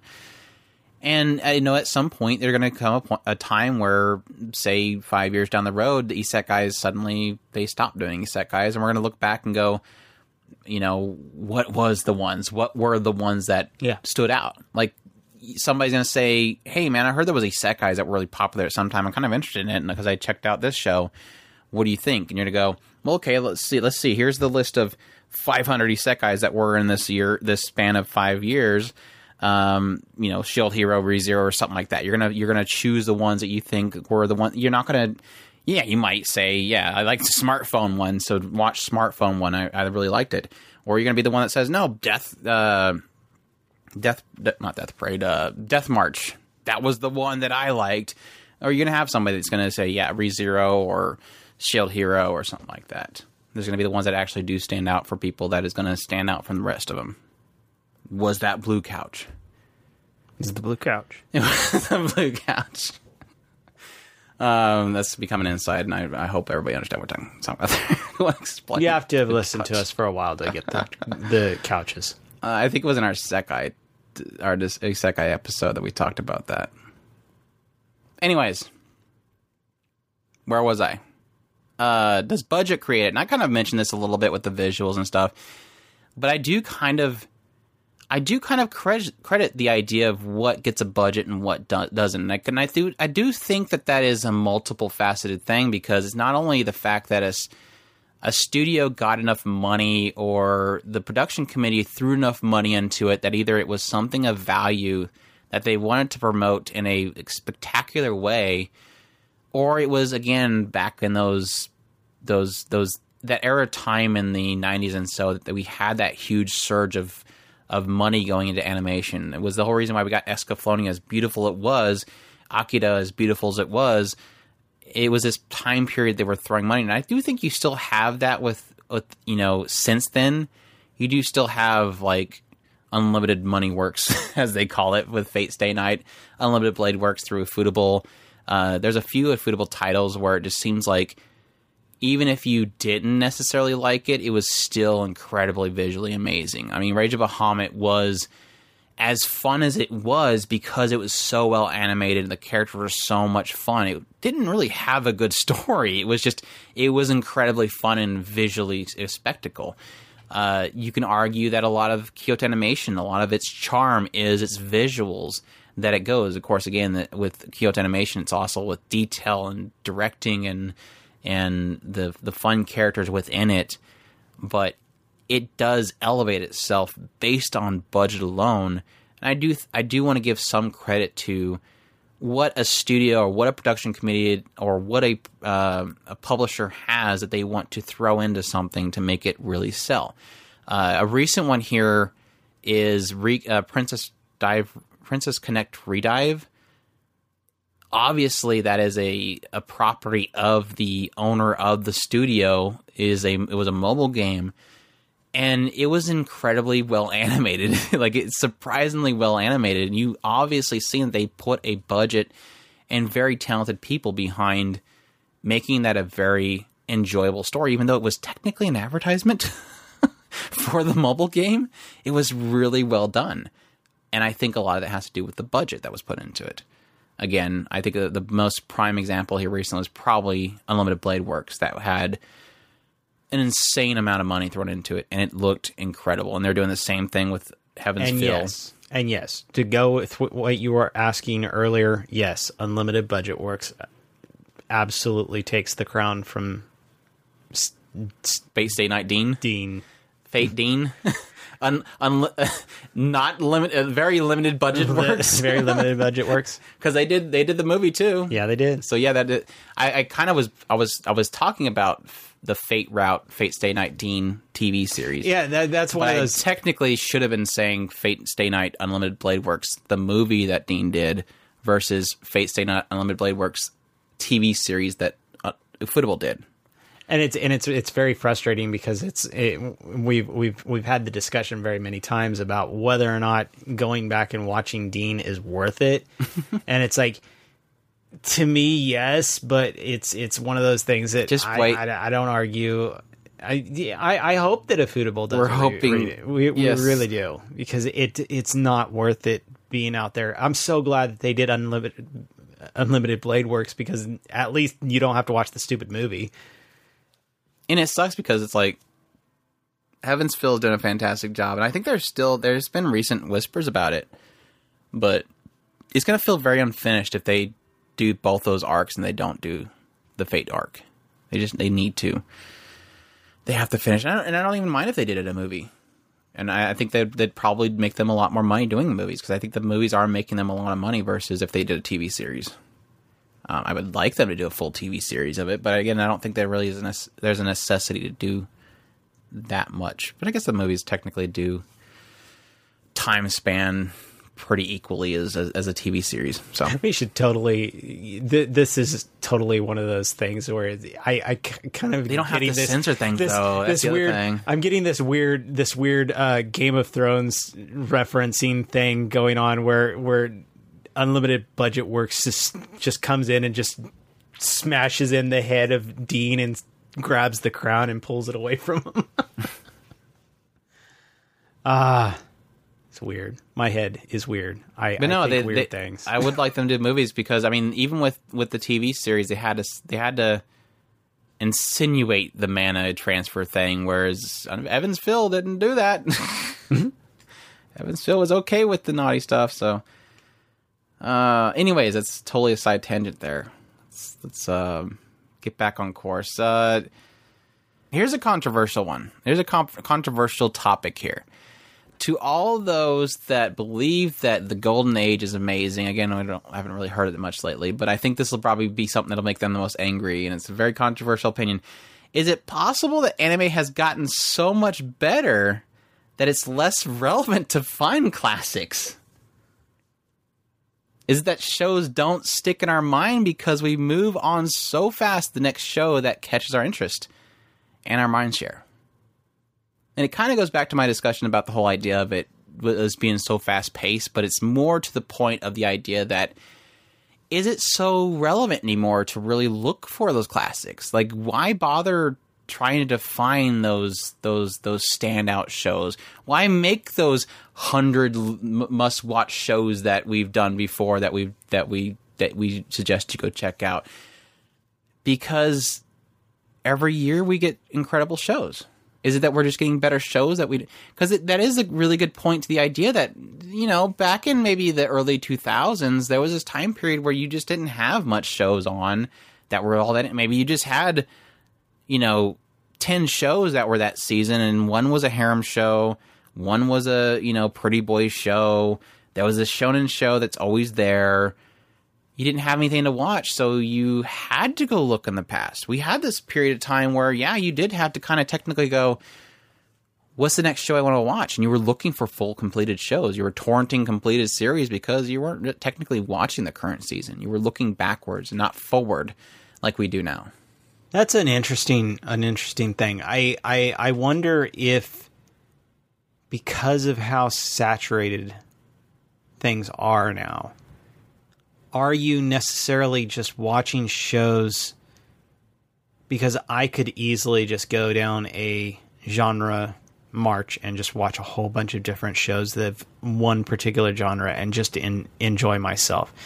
And and figuring okay, one show takes around 6 hours to finish. You you could maybe watch two two and a half shows a day if if if they're and that's if they're 12, 12 episodes each. So you can go down the down down the rabbit hole of two to two to three episodes per day, go or two to three shows per day, going going through a genre, and it would take you a good week to you could probably wipe out an entire genre just in one week. So yeah, I and I'm I'm I'm giving a lot of leeway on this. I'm not I'm not saying on entire genre Unless it's per se. and the interesting aspect is is could do, do you ever even have to watch another genre? Do do you even have to go back and say I I could watch shojos for 2 months straight and not even care about sports? Who need who needs sports when I can just watch a whole bunch of shojos? Yeah, I mean, is that the, the the direction that our our fandom at some point will probably end up going to? I, think- mean, I think oversaturation is definitely an aspect of it. and, and that it, it's an interesting thought. I mean, Because, like I said, we don't have that stewing period anymore. We don't have that. You have this one show to watch. We have a plethora of stuff to watch. We don't need somebody to throw us a list of shows when there's so many shows that we can watch. Yeah, and and that's it, it. Honestly, it's a shame. It really is. It's it's more of a shame that it is Yeah. a, a, The a show like Showa Genroku Rakugo Shinju just got lost in it all. yeah. It, it, it's it's it's it's frustrating because it it is nice to know where we came from per se, um, and that's it's it's it's hard to to kind like like I said. I when- up in that age. it- yeah, like like Andrew was mentioning, or what, like I mentioned when when Andrew, because I that was the first thing I thought when I looked at this this outline. I'm like, oh, Andrew, it, this is this is so so such a weird thing to discuss because it's it's not it's not a tangible touchable thing. It's not something that you can just go But it given us an hour and a half to talk. yeah. It's it's it's really really hard. And and especially like like like we're mentioning it the with the oversaturation point is ha, at, at some point it's not i it, either anime is going to have to slow down or at some point there's effectively going to be multiple splits and, and it, it's more because of the fact that at some point i mean literally i mean like me and andrew were mentioning earlier it's there's we're getting to the point where there's too many shows. And what's going to end up happening is a lot of the shows that we want to watch we're going to end up having to drop just because we're already technically doing that is because it's just there's there's too much. And what'll end up happening is you're going to end up having splits in the fandom uh, not necessarily mean splits, not not not divorces. Like I mean, that but that's a different that's a different animal altogether. We're we're ta- I'm talking about just splits in the fandom as far as I get the you're car. gonna have yeah you're gonna have I get the racing shows. You get the sports. yeah you're gonna have s- sports and racing shows and, that, and that's really what it's going to be is is you and but and, and that's not necessarily a bad thing. You're you're going to end up having more more of your anime a la carte. And eh, maybe that's the direction that these companies are going to end up having to go at some point is splitting up what what types of shows that they're even covering. So you're going to have a shojo role and you're going to have a shonen role and that's maybe that's what they'll end up doing at some point i don't know it's it, they, there's so much going on in the background right now it, and this is this is is another thing that's going to have to something's going to have to give at some point soon I mean, can you? it just totally threw a really interesting thought into my head. I mean, you have this in, this increase of anime that's just being poured out. I we went when we did our is anime dying podcast. It was very fascinating to really kind of look at how many shows were in each season. Going so, and I wasn't really going that far back. I think I went back into like the just the '90s. I don't even think I went into the '80s. Maybe I touched a little bit in the '80s. But it was this idea that like there was seasons with like one, two, three maybe shows in that season. That's all there was. And then you, as you went along, you progressively got like there was five, and there was ten, and there was fifteen, and then we got to the point that we're at now, where they're just getting as high as you know forty to fifty shows to in 50 one shows. season. And it is it does make you think of like if this continually and continuously increases, is there going to be a time where we literally have an ESPN anime channel. Like that's all it is. Is all day it is nothing but different sports shows that season. Like, could you imagine enough sports shows in one season that it could fill an entire time slot of a sports channel? And then you have like an entire shonen channel, and you have an entire shojo channel that is nothing but you know 30 shows that are nothing but sports or nothing but shojo or nothing but shonen it is incredible to think about. And I think at that point, yeah, it would there would be a split. You would have to have, yeah, maybe a podcast on the sports anime that we're now watching, and in the season we're gonna do the the shojo se- the shows of the season or something like that. It would be actually being pretty incredible, and that's such a weird side tangent that we should get back on topic. so let's see here. That that one. Um, is everything technically intended to be a classic. And does it does it technically mean that it's not a classic if it doesn't seem like there's much effort put into it? Because we've talked about this when we talk about. I think it again was in the Is Anime Dying podcast, where this idea that people think that when they look at a list of AniChart and they see all the shows that are going to be in that season, they go, "Oh my gosh, Moe crap! This this looks terrible. This looks like a trash club show. This." And it's always like this idea of I'm looking for that next Steins Gate that has to blow my mind. It's like they're technically not all shows looking to blow your mind. Most of them are technically advertisements. And there's some shows that are just there for entertainment. But I would also argue if it's just there for entertainment, it still can be a classic in my eyes. Oh yeah, it, definitely unintentional classics easily. Uh, That I mean, Three Leaves Three Colors is still in my mind as a show that always pops in when I think of shows that I really enjoyed, and I don't think that really is intended to be a classic was trying to break the mainstream. It was just a fun show. Really enjoyed it. But it does bring up a very huge problem. I I think this is actually technically the biggest problem that I see with shows being called classics these days.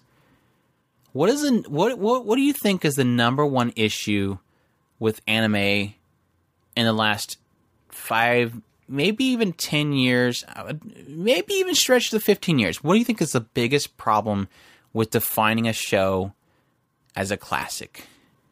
It doesn't end. yeah, So many, and and this is something that wasn't. I don't know that many shows back in the '90s and stuff, and yeah, I guess technically I brought up Akira, and that was technically a case where it didn't finish.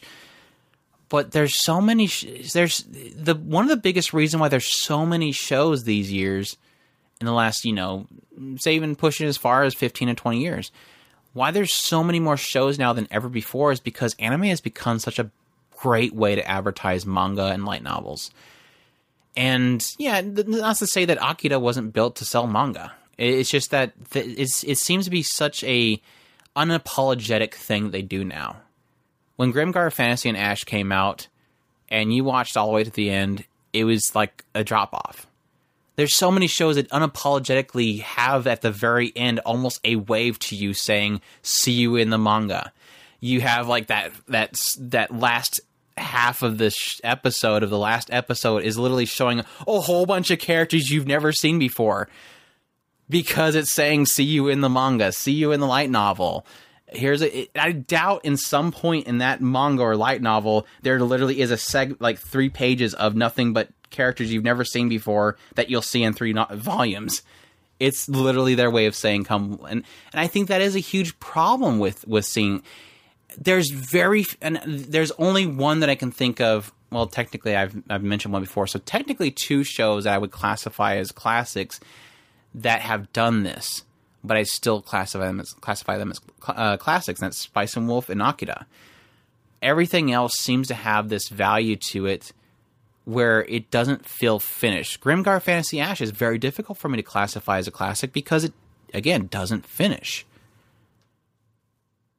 And I think that hurts a lot of what we view these days. what I about think it- like Made in Abyss is difficult to classify as a classic because it again it doesn't finish and it's and it's stuck somewhere. What about Tenchi? Is not finished. Mm-mm. Well, It, they're just- it did a big cut, cut off, but there's like five different versions of yeah, Tenchi. it's all over the place. So, It's depending on if you're watching Universe or Yeah. Muyo. Or, but see, Oh, yay, I or- strangely enough, I would consider that a, a classic, Ryoki. but that goes into a different animal. Uh, that's that's the love factor or nostalgia factor that that I don't I don't know that you can necessarily get around the nostalgia factor when it comes to classic. I mean, nostalgia factor I think is a massive draw to something and that's one of those things that I don't think anybody will ever get around. You're always going to Well, have that's, that. that's the, the roast in a classic aspect. Yeah, it, when when somebody mentions uh, a show that, that is is absolutely pinnacle to them in in in some strange way that like Andrew was mentioning hi- him watching it like 15 times. Yes, I watched it a million and a half times as well. It's I love my Tenchi in Tokyo. I, I I could not get enough of that stuff. I Tenchi in Universe. I've watched it a million times. It's technically the one of the few that he bought himself and he still hasn't thrown away or was lost in a move. um yeah that it, that it, they're it's it's it's one of those things that, that always remember that when you're when you're taking that and if you're taking that into consideration is sometimes there's going to be those ones that are nostalgia factors or like Andrew was saying the rose colored glasses factor when it comes to these these shows yeah, I, I don't. something that you said kind of triggered that and I, I thought And again, I don't really necessarily believe that if it's in, unfinished, it can't be a classic because there, there's just so many that I'm thinking of that are just popping in my head that I'm like, oh, wait, that one was technically not finished. And that Noragami, love that series to death. I will call it a classic, but yeah, it's nowhere near finished. And it was enough that I had to go grab the, the manga, start reading the manga. Just uh, Nice Sidonia, I love to death, and it. I had to go grab the manga, and I, I'm reading the manga. So I, I think that there it does it does put a very negative effect on it, but I don't necessarily believe that it stops it from becoming a, a classic. I don't think it should. So because like I said, I think most people would probably put Spice and Wolf in their classic list, and it's nowhere near done. I mean, it's literally what was it like? I think four or five volumes into twenty three or so. it's nowhere near finished. Uh, but it was enough that it you know it, it grabbed people's hearts and they they'll never forget about it. So, and that's enough for it. So, And we've already technically hit on this, right? The, how long is it really technically? What do you consider the time it takes to consider something a classic? And this kind of argument is something that I'm used to with with the video games realm. Like, how can you call something a classic console when it's only you know one generation back or something like that? And but I have the same mentality with with anime is it's like there is a really important question to really consider and that's you might be say something like Made in Abyss. It definitely captured the anime industry. It captured the audience. It captured the fandom. Lot- there was a lot of people talking about it.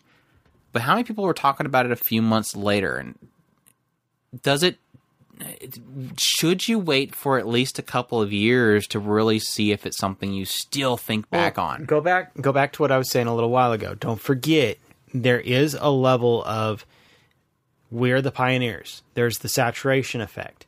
You've got us watching it, you- then you've got the rest of the fandom after it's filtered out to its different groups. Eventually, the it, it reflects back, and the rest of the fandom starts adopting it. Now it's it's kind of in a settling period where it's it's it's effectively going through a subconscious kind of filtering against other shows. And and we're as a fandom as a whole we're deciding where does it stack up against the rest of the shows. It's not that it's not being talked about per se. It's more along the line of it's finding its place amongst all of our shows.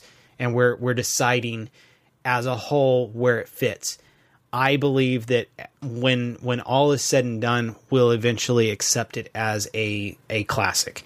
As it stands right now, it's still getting it's still finding its place in in the quote unquote massive pile of anime shows, and we're deciding where it's where it belongs. Where is it right now on uh, anime list right now? I don't know. There, there might be an, an anti Nanachi group that hates furries. It's actually doing really well. Rank, It's level twenty nine. rank 29. Oh. Wow. See, where's Showa Genroku? Yeah, but there's like a million JoJo's in the top list. And, and, and You're never gonna get around. and, uh, You're not gonna get around the the JoJos. Just get over it, Andrew. what's the other one? Um, the one that I really badly G- Gintama. There's like a million Gintamas up there. Yeah, you're not gonna ever get around them, Andrew. Uh, Showa Gen Genroku. Showa Genroku is gonna make me cry, isn't it? Sixty-one. That's not that bad. It's not that bad.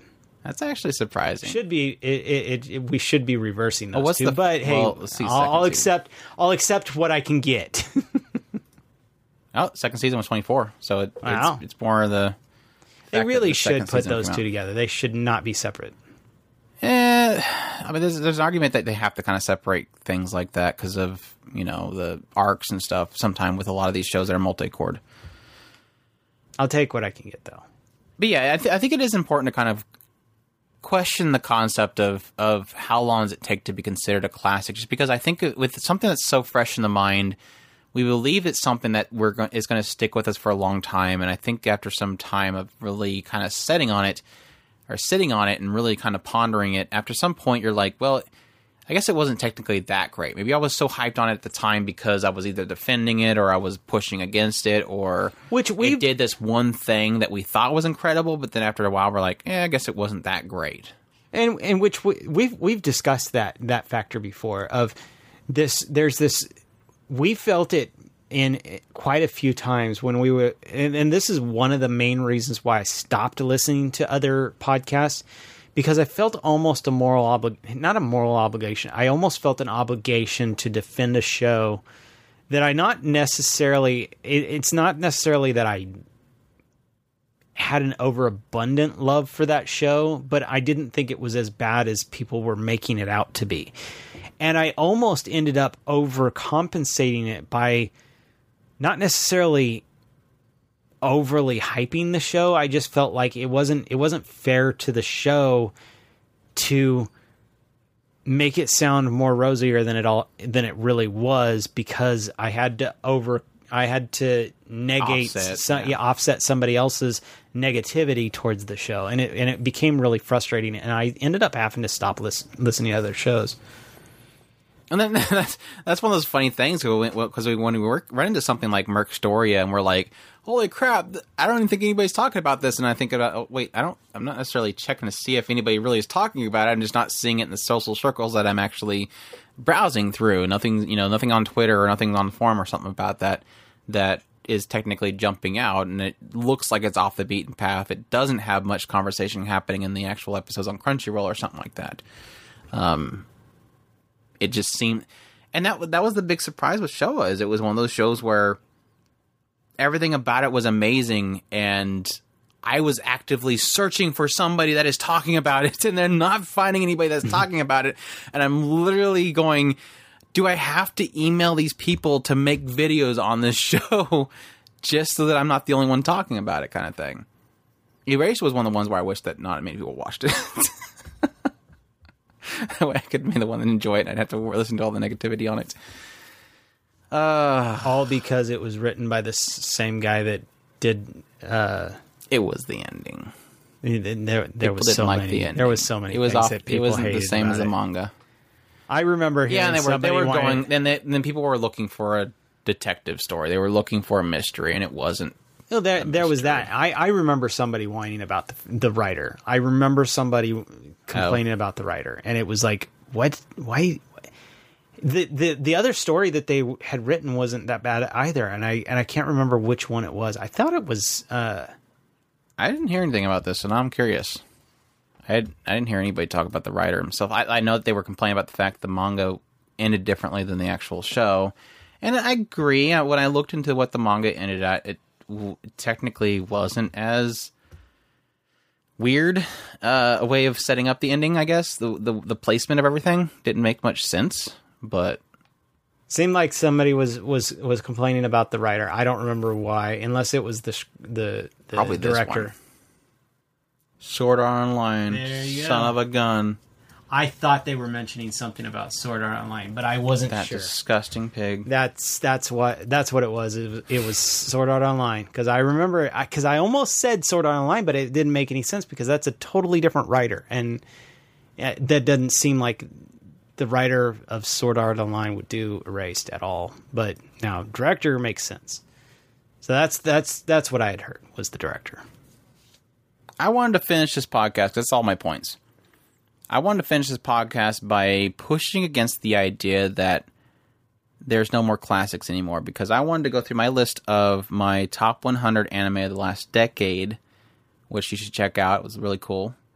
And I wanted to point out shows that I personally believe will be considered a classic in the future. And I'm just going to run through. I'm not actually going to give my reasons why because it would be too long uh, like I said, check out the top 100 anime of the last decade. I think it's um, I think it wasn't called Top 100 Anime of the Decade. I think it was like 100 suggestion or 100 anime you should watch. It's in our podcast series button. But yeah, Silent Voices definitely would probably be in the list. I would make an argument for Attack on Titan, especially the adaptation of the the manga because I think it's a fantastic adaptation. I think it transcends the manga. Bunny Drop, Carol and Tuesday, Death Parade, Demon Slayer. I think is going to be a classic. Even though again that goes in the whole shonen thing. I hope that they continue Not on. good out of that, huh? I figured you would have snatched all over that. I didn't put Durara on there because I was thinking of the mindset of ones that I would see people as a group seeing as a classic. But yeah, I would personally say it's a classic. Uh, Erased, Fate Zero, From the New World, Full Metal Alchemist Brotherhood, uh, Gatchaman Crowds and Insight. I actually think Future Diary should. T- now I know it's a weird one, but I think it'll probably. I think that one's. A, I think that I one think is it's a mainstay. I think Even that it- one is one of those ones that is cult classic. is one of those ones that is a casualty to our discussion earlier about things that come after it that make it less relevant. What has come since? Just That's an interesting. It's an interesting just- point. I more on the idea of the yandere uh, yandere character because I know that, that a lot of its appeal at the time was the yandere character. I th- I, I I think so too. I mean, I, I agree with you on the idea that it technically had a really good twist at the end. Mm-hmm. But it is one of those ones where its its journey was its appeal of the yandere. You didn't watch that show for the ending of the of the twist. and that, the and that's what I was saying. I, as a as a show that did something different, and plus the Yandere, I think that's the only reason why it's in the main. It it has a mainstay. I now if you have if you have something that has since kind of negated it out, I'm I'm I'm willing to go with it because I I. I definitely see it as one of those shows that could fall away quickly, but I haven't. I don't see anything that is in that place at the moment. It it has a niche that it, and, and that's why I said a cult classic. I'm not going to big disagree- order. No, big order did. Big It was the same writer. It was the, same joke. writer, and he he failed miserably with the second one. The bunny ribbon. the bunny ribbon. the pregnant ribbon, Chris. It transcends Future Diaries. It broke all the molds, literally. All That the molds. freaking ending, though. No, I, I unfortunately is it, it- it is. about. I I do agree. It's flimsy. I do think it's kind of got this kind of a cult spot right now, but I don't see anything that has fulfilled what it it fulfills better. Yeah, I think for me personally, it's just one of those ones that it's a interesting thing to bring up. Is it's one of those ones where my taste has changed over the years, and that's one of those ones where it kind of feels like it was part of my edgy boy. I enjoyed this period, and not necessarily that it you're not allowed to like it because, and if you like it, you're an edgy boy liker, but it was kind of in that area that I, it was in my Elfen Lied area where I was loo- looking for something that was kind of edgy and violent, and not necessarily that it was doing something that was incredible to me that I look back now. But I don't know. I mean, I- well, like Elfen Lied, I think that that's the same. That's the same effect. I mm-hmm. both of them are in that same weird area of and- ultra and- violent things that yeah, make you go, ultra violent "Yeah." things with a with a really hot girl that you know is it, so it, they both are in the same same category. Both of them are very very flimsy, and you give something that replaces them, they're gone. Especially Yeah. just like what I was what we were talking about with um, the uh, the show that that that comes in and just absolutely obliterates anything that's before it. I don't remember what we were talking about. Uh, in there but some show that that that was in that place and then another show comes in and just obliterates the one It was like before. dot hack and replacing Yeah, dot- dot hack and or- Sword- or- Sword Online, that's and then having. Shield Hero come in and make everybody believe that Sword Online is a ex girlfriend. your new ex boyfriend got rid of the your new boyfriend got rid of the ex girlfriend. Um, yeah. Moving on, uh, Hanasaku Iroha. I even throw Gun Gundam Iron Blood Orphans, but it really feels weird saying something that is, you know, an iteration of the Gundam series. But I think Iron Blood Orphans was incredible as well. Um, let's see. I would even make an argument for Hinamatsuri. I know that it's difficult to say uh, comedy is a classic, especially since comedy is something that really ages doesn't age too well. Um, but yeah, I would I would make an argument for that. Kind of the right answers definitely would be on that. K-On, uh, Katanagatari, Kokoro Connect would be a personal classic for me as well. Uh, Land of the Lustrous, that's a good prime example of something that I doesn't thought finish about that's that hard earlier. to say. I thought about that when we were talking about the art section, but it, that one is a, a very very new show, so it's still it's.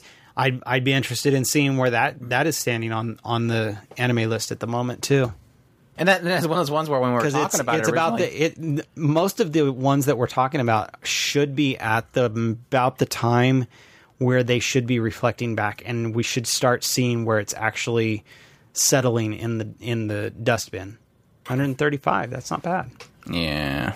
Should be a little higher, but hey, can't, It's still can't fresh expect all of them on the front front page. Yeah, unfortunately, it's going to drop quickly because as new things come in, it just kind of flows everything down. Yeah, March comes like a lion, definitely.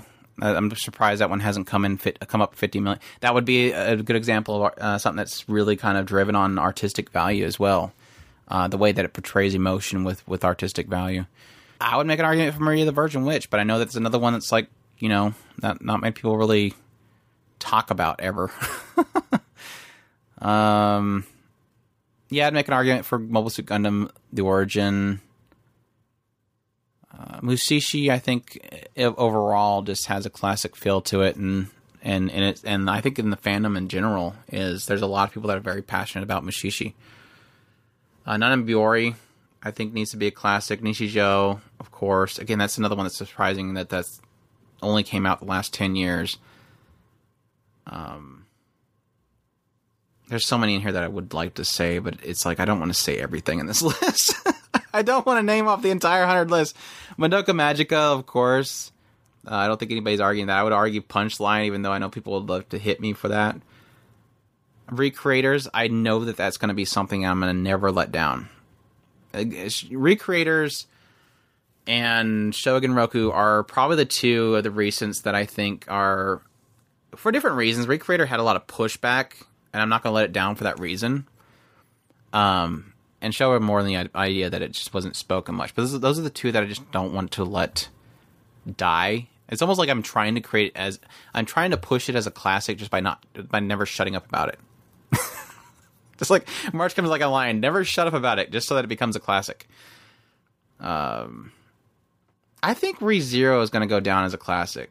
I think there's just so much conversation happening around it, and I love that. it's gonna get it's gonna turn into the next ex girlfriend. I know that. And it was already I think when it was the first season was airing I don't it, it got to what the the mansion arc so not, not even probably what 6 episodes in people were already pushing against it.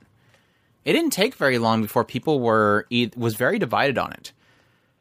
And I, I do agree with you that I think it is going to be, end up becoming the next Sword Art Online, where there is going to be a very large group of people that are pushing against the group, but then you're going to have this other side of the group, which I think is undeserved in comparison to Sword Online. Like, I understand people's dislike of Sword Online, and that's why I'm so welcome to joke about it. I can't get behind people on Re Zero because I feel like the biggest arguments against it are missing the point of Re Zero. When they say Subaru is annoying, it's like he's supposed to be annoying. he's supposed to be whiny because he's going. It's kind of like the whole Shinji effect with the Evangelion. Is that it's it's he's annoying because he's going through hell, and that was the same Shinji effect. And I I think at some point I wanted to make an entire podcast of defend this character, and I wanted to do Shinji and I wanted to do Subaru because these are characters that aren't going through normal childhood life; they're going through hell. But anyways, I yeah, but I think people are going to make an argument Sword Online is a classic too, just like they'll make an argument for ReZero. I don't think the masses not liking is ever going to make it not become a classic in people's eyes. Uh, I would make an argument for Recover MMO Junkie. I think that was a huge show as its time. and definitely uh, create a lot of discussion. Showa Genroku, Sh- Shirobako, of course. Uh, I would make an argument for Sora no Woto. Uh, Sound Euphonium. I'm gonna throw in, just, seeing as how you're just throwing in shows. Be- uh, You're, I'm, I'm waiting for a response of Sound Euphonium while I think. Sound euphonium. Yeah, but It uh, kind of I- got there's quiet a there, quick. I I would throw I would throw a lot of Kyo Annie in. So Right, but it- but it, it is one of those things where, it, and I, I guess I'm trying to think too much on what people think of something, but it feels like Sound Euphonium went quiet quick. Like once that season two ended, it's it felt like the discussion on it went, and that sucks because season two was, I loved season two. Like season one, I didn't really like. I loved season two. I heard more. I loved I heard more visually. discussion. I heard more discussion on the first season than the second season. I know that you probably heard more in the second season, but No, I, don't heard know. I don't know if I heard more in one or the other. I just know that I loved the second season more. Right. I heard more discussion in the first season, but it it it was one of those that the un- initial hype and then it just like most shows as far as I've I'm able to notice unless it's a, a show that is really breaking the mold they usually all tend to kind of quiet down after that first initial hype And I, I think I think I think slice of lives have a tendency to have difficulties in keeping in the mind share, mm-hmm. unless they're very heavy drama. Again, it doesn't have that impact value of like shock value, death, and and despair, and oh my gosh, I can't believe that happened, or man, that was a huge mind bend, Deus Ex Machina moment that everybody wants to talk about. It's literally just they they fought and they either won or they lost. I was emotional what's the next show. That was very beautiful. Um, visually, animation wise, hands down, it's a very amazing show. And I, th- I give that to again the attention to detail and the visual style and the directing of every KyoAni show. But yeah, I don't know. Uh, That's going to be a difficulty with Sound Euphonium as a as a classic. It's a, it's a good, it's interesting, interesting thing to think about. Uh, Steins Gate, of course. I think most people would probably argue that one. Uh, let's see. The Eccentric Family. Yes. Yes. Yes, yes, yes. Time of Eve. Yes, definitely. I'd, I'd give that one a classic title. Uh, Unlimited Blade Works, we gotta talk about that one. Ushio and Tora, I would probably argue that was probably one of the few. Uh, was it the. Was that four cours or was that five? Was that, did that go 50 episode? Do you remember? Ushio and Tora Yeah. it was a full year It's one of those ones that's like a long series that actually had a villain that I was actually like, holy crap, this this is a villain that is very terrifying. Wolf Children, Your Name, I think is going to go down as a classic, definitely. Zombieland Saga, definitely should go down as a classic, and I would make an argument for Yuki as a hero personally as a as a classic. Were you thinking of anything else in the last decade, or was there yeah, anything it's else? not in the wanna- last decade they're outside Armitage Three. no. I did. Ha- I did bring up my list of like uh, that I did for what was it? Yeah, just 100 anime suggestions that was not related to the decade. Baccano, Chobits, we'd probably make an argument for, but I th- that's a very personal one. We just really that was just one that was something I really enjoyed back in the day. I don't know that it, it still holds up. We haven't watched it in a long time. I do want to kind of go back and watch it. Darker than Black was was crazy. That one was definitely something that stood out in that part. I'm not sure. Again, that's another one I probably want to rewatch. Uh, Dennou Coil again. I really enjoyed it. I want to rewatch it to really give an idea of that one. Eden the East was a classic. I really did enjoy that one. Harangu. That's just a yeah Chris and Andrew classic. mine That's was probably our most oddball la- back in the day fave. Mine was uh, Kimi ni Todoke and Skip Beat. I think that those are I'll let you have those. effectively classics. area. Zeiram the animation. I, I, that was a classic for me back in the day. Beck Mongolian Chop Squad. That's a that's a classic. Paranoia Agent. That's a Satoshi Kon title. And I'd put along with that one Perfect Blue. I haven't watched the other Satoshi Kon, so I, I, I still need to watch those ones like Millennium Actress, Actress and stuff. Most Hayao Miyazaki's films are going to be classics. Uh, especially Princess Mononoke. That would be my uh, that one and Spirit Away are, are the two big ones for me. Wolf's Rain, man, that's back in the day. Yeah, pretty much Toradora. every every Ghibli except for the ones that are not made by the main two guys. Tokyo Magnitude 8.0, Spice and Wolf, like we said before. Scrap Princess, I, there's some there's some troubling points in it, but I, that was a that was a that's another one that I want to rewatch. I really enjoyed it. Sayonara Zetsubou Sensei, Bakemonogatari series. Um, yeah. Still need to watch through the Garden of Sinners, but that one was really great the time that I watched it. Anything else? well, I threw in my two. That's it. He just has two classics. Everything else is garbage. No, I could probably come up with more, but I can't think of any at the moment. Oh, Golden Boy. Classic.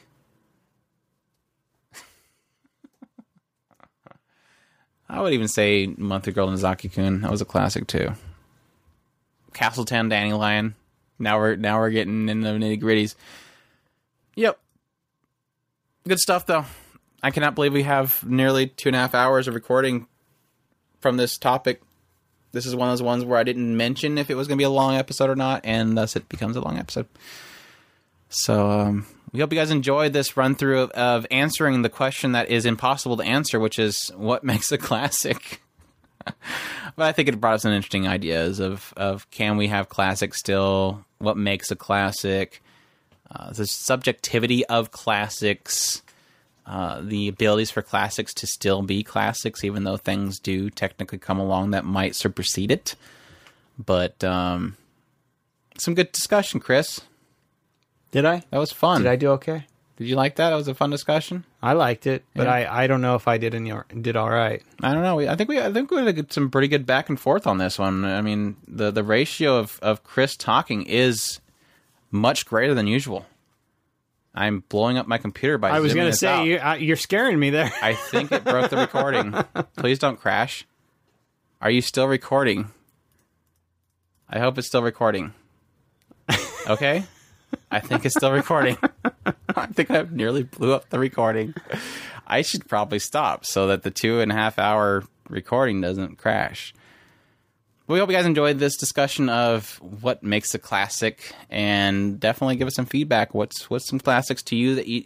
I would I would. There was two questions that I had in this podcast that I think I would love to hear some feedback on. The first one was the one we discussed before, which is when something comes out after, say, a good example is Fruits Basket and uh, Full Metal Alchemist, um, Sailor Moon, Sailor Moon Crystal, Ushio and Tora. Were you a big fan of the previous one, and do you think the one that replaced it is better, but does it technically remove its classic title from the original one? And even necessarily even even not necessarily if you think that the new one is better.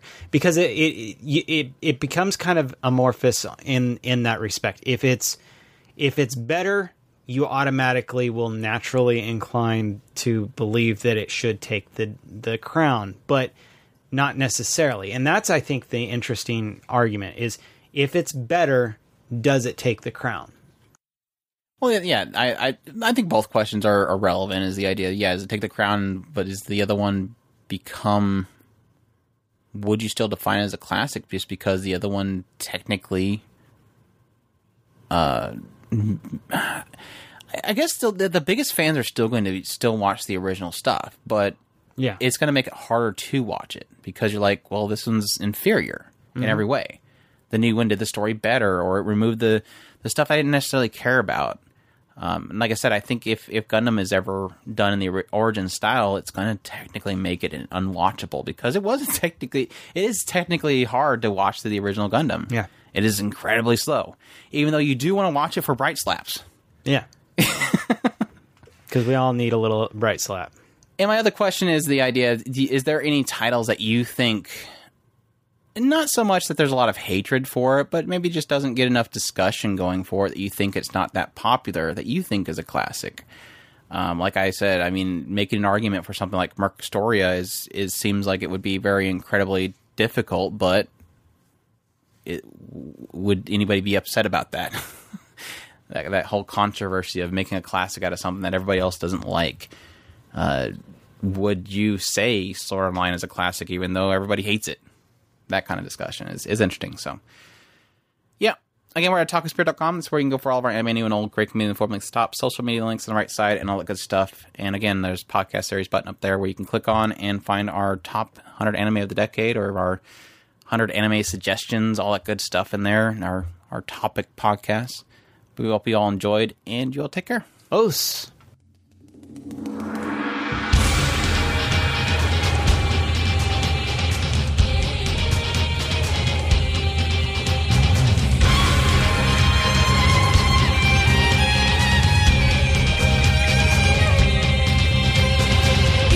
るか君が瞳に灯す愛の光が時を超えて滅び急ぐ世界の夢を確かに一つ壊れだ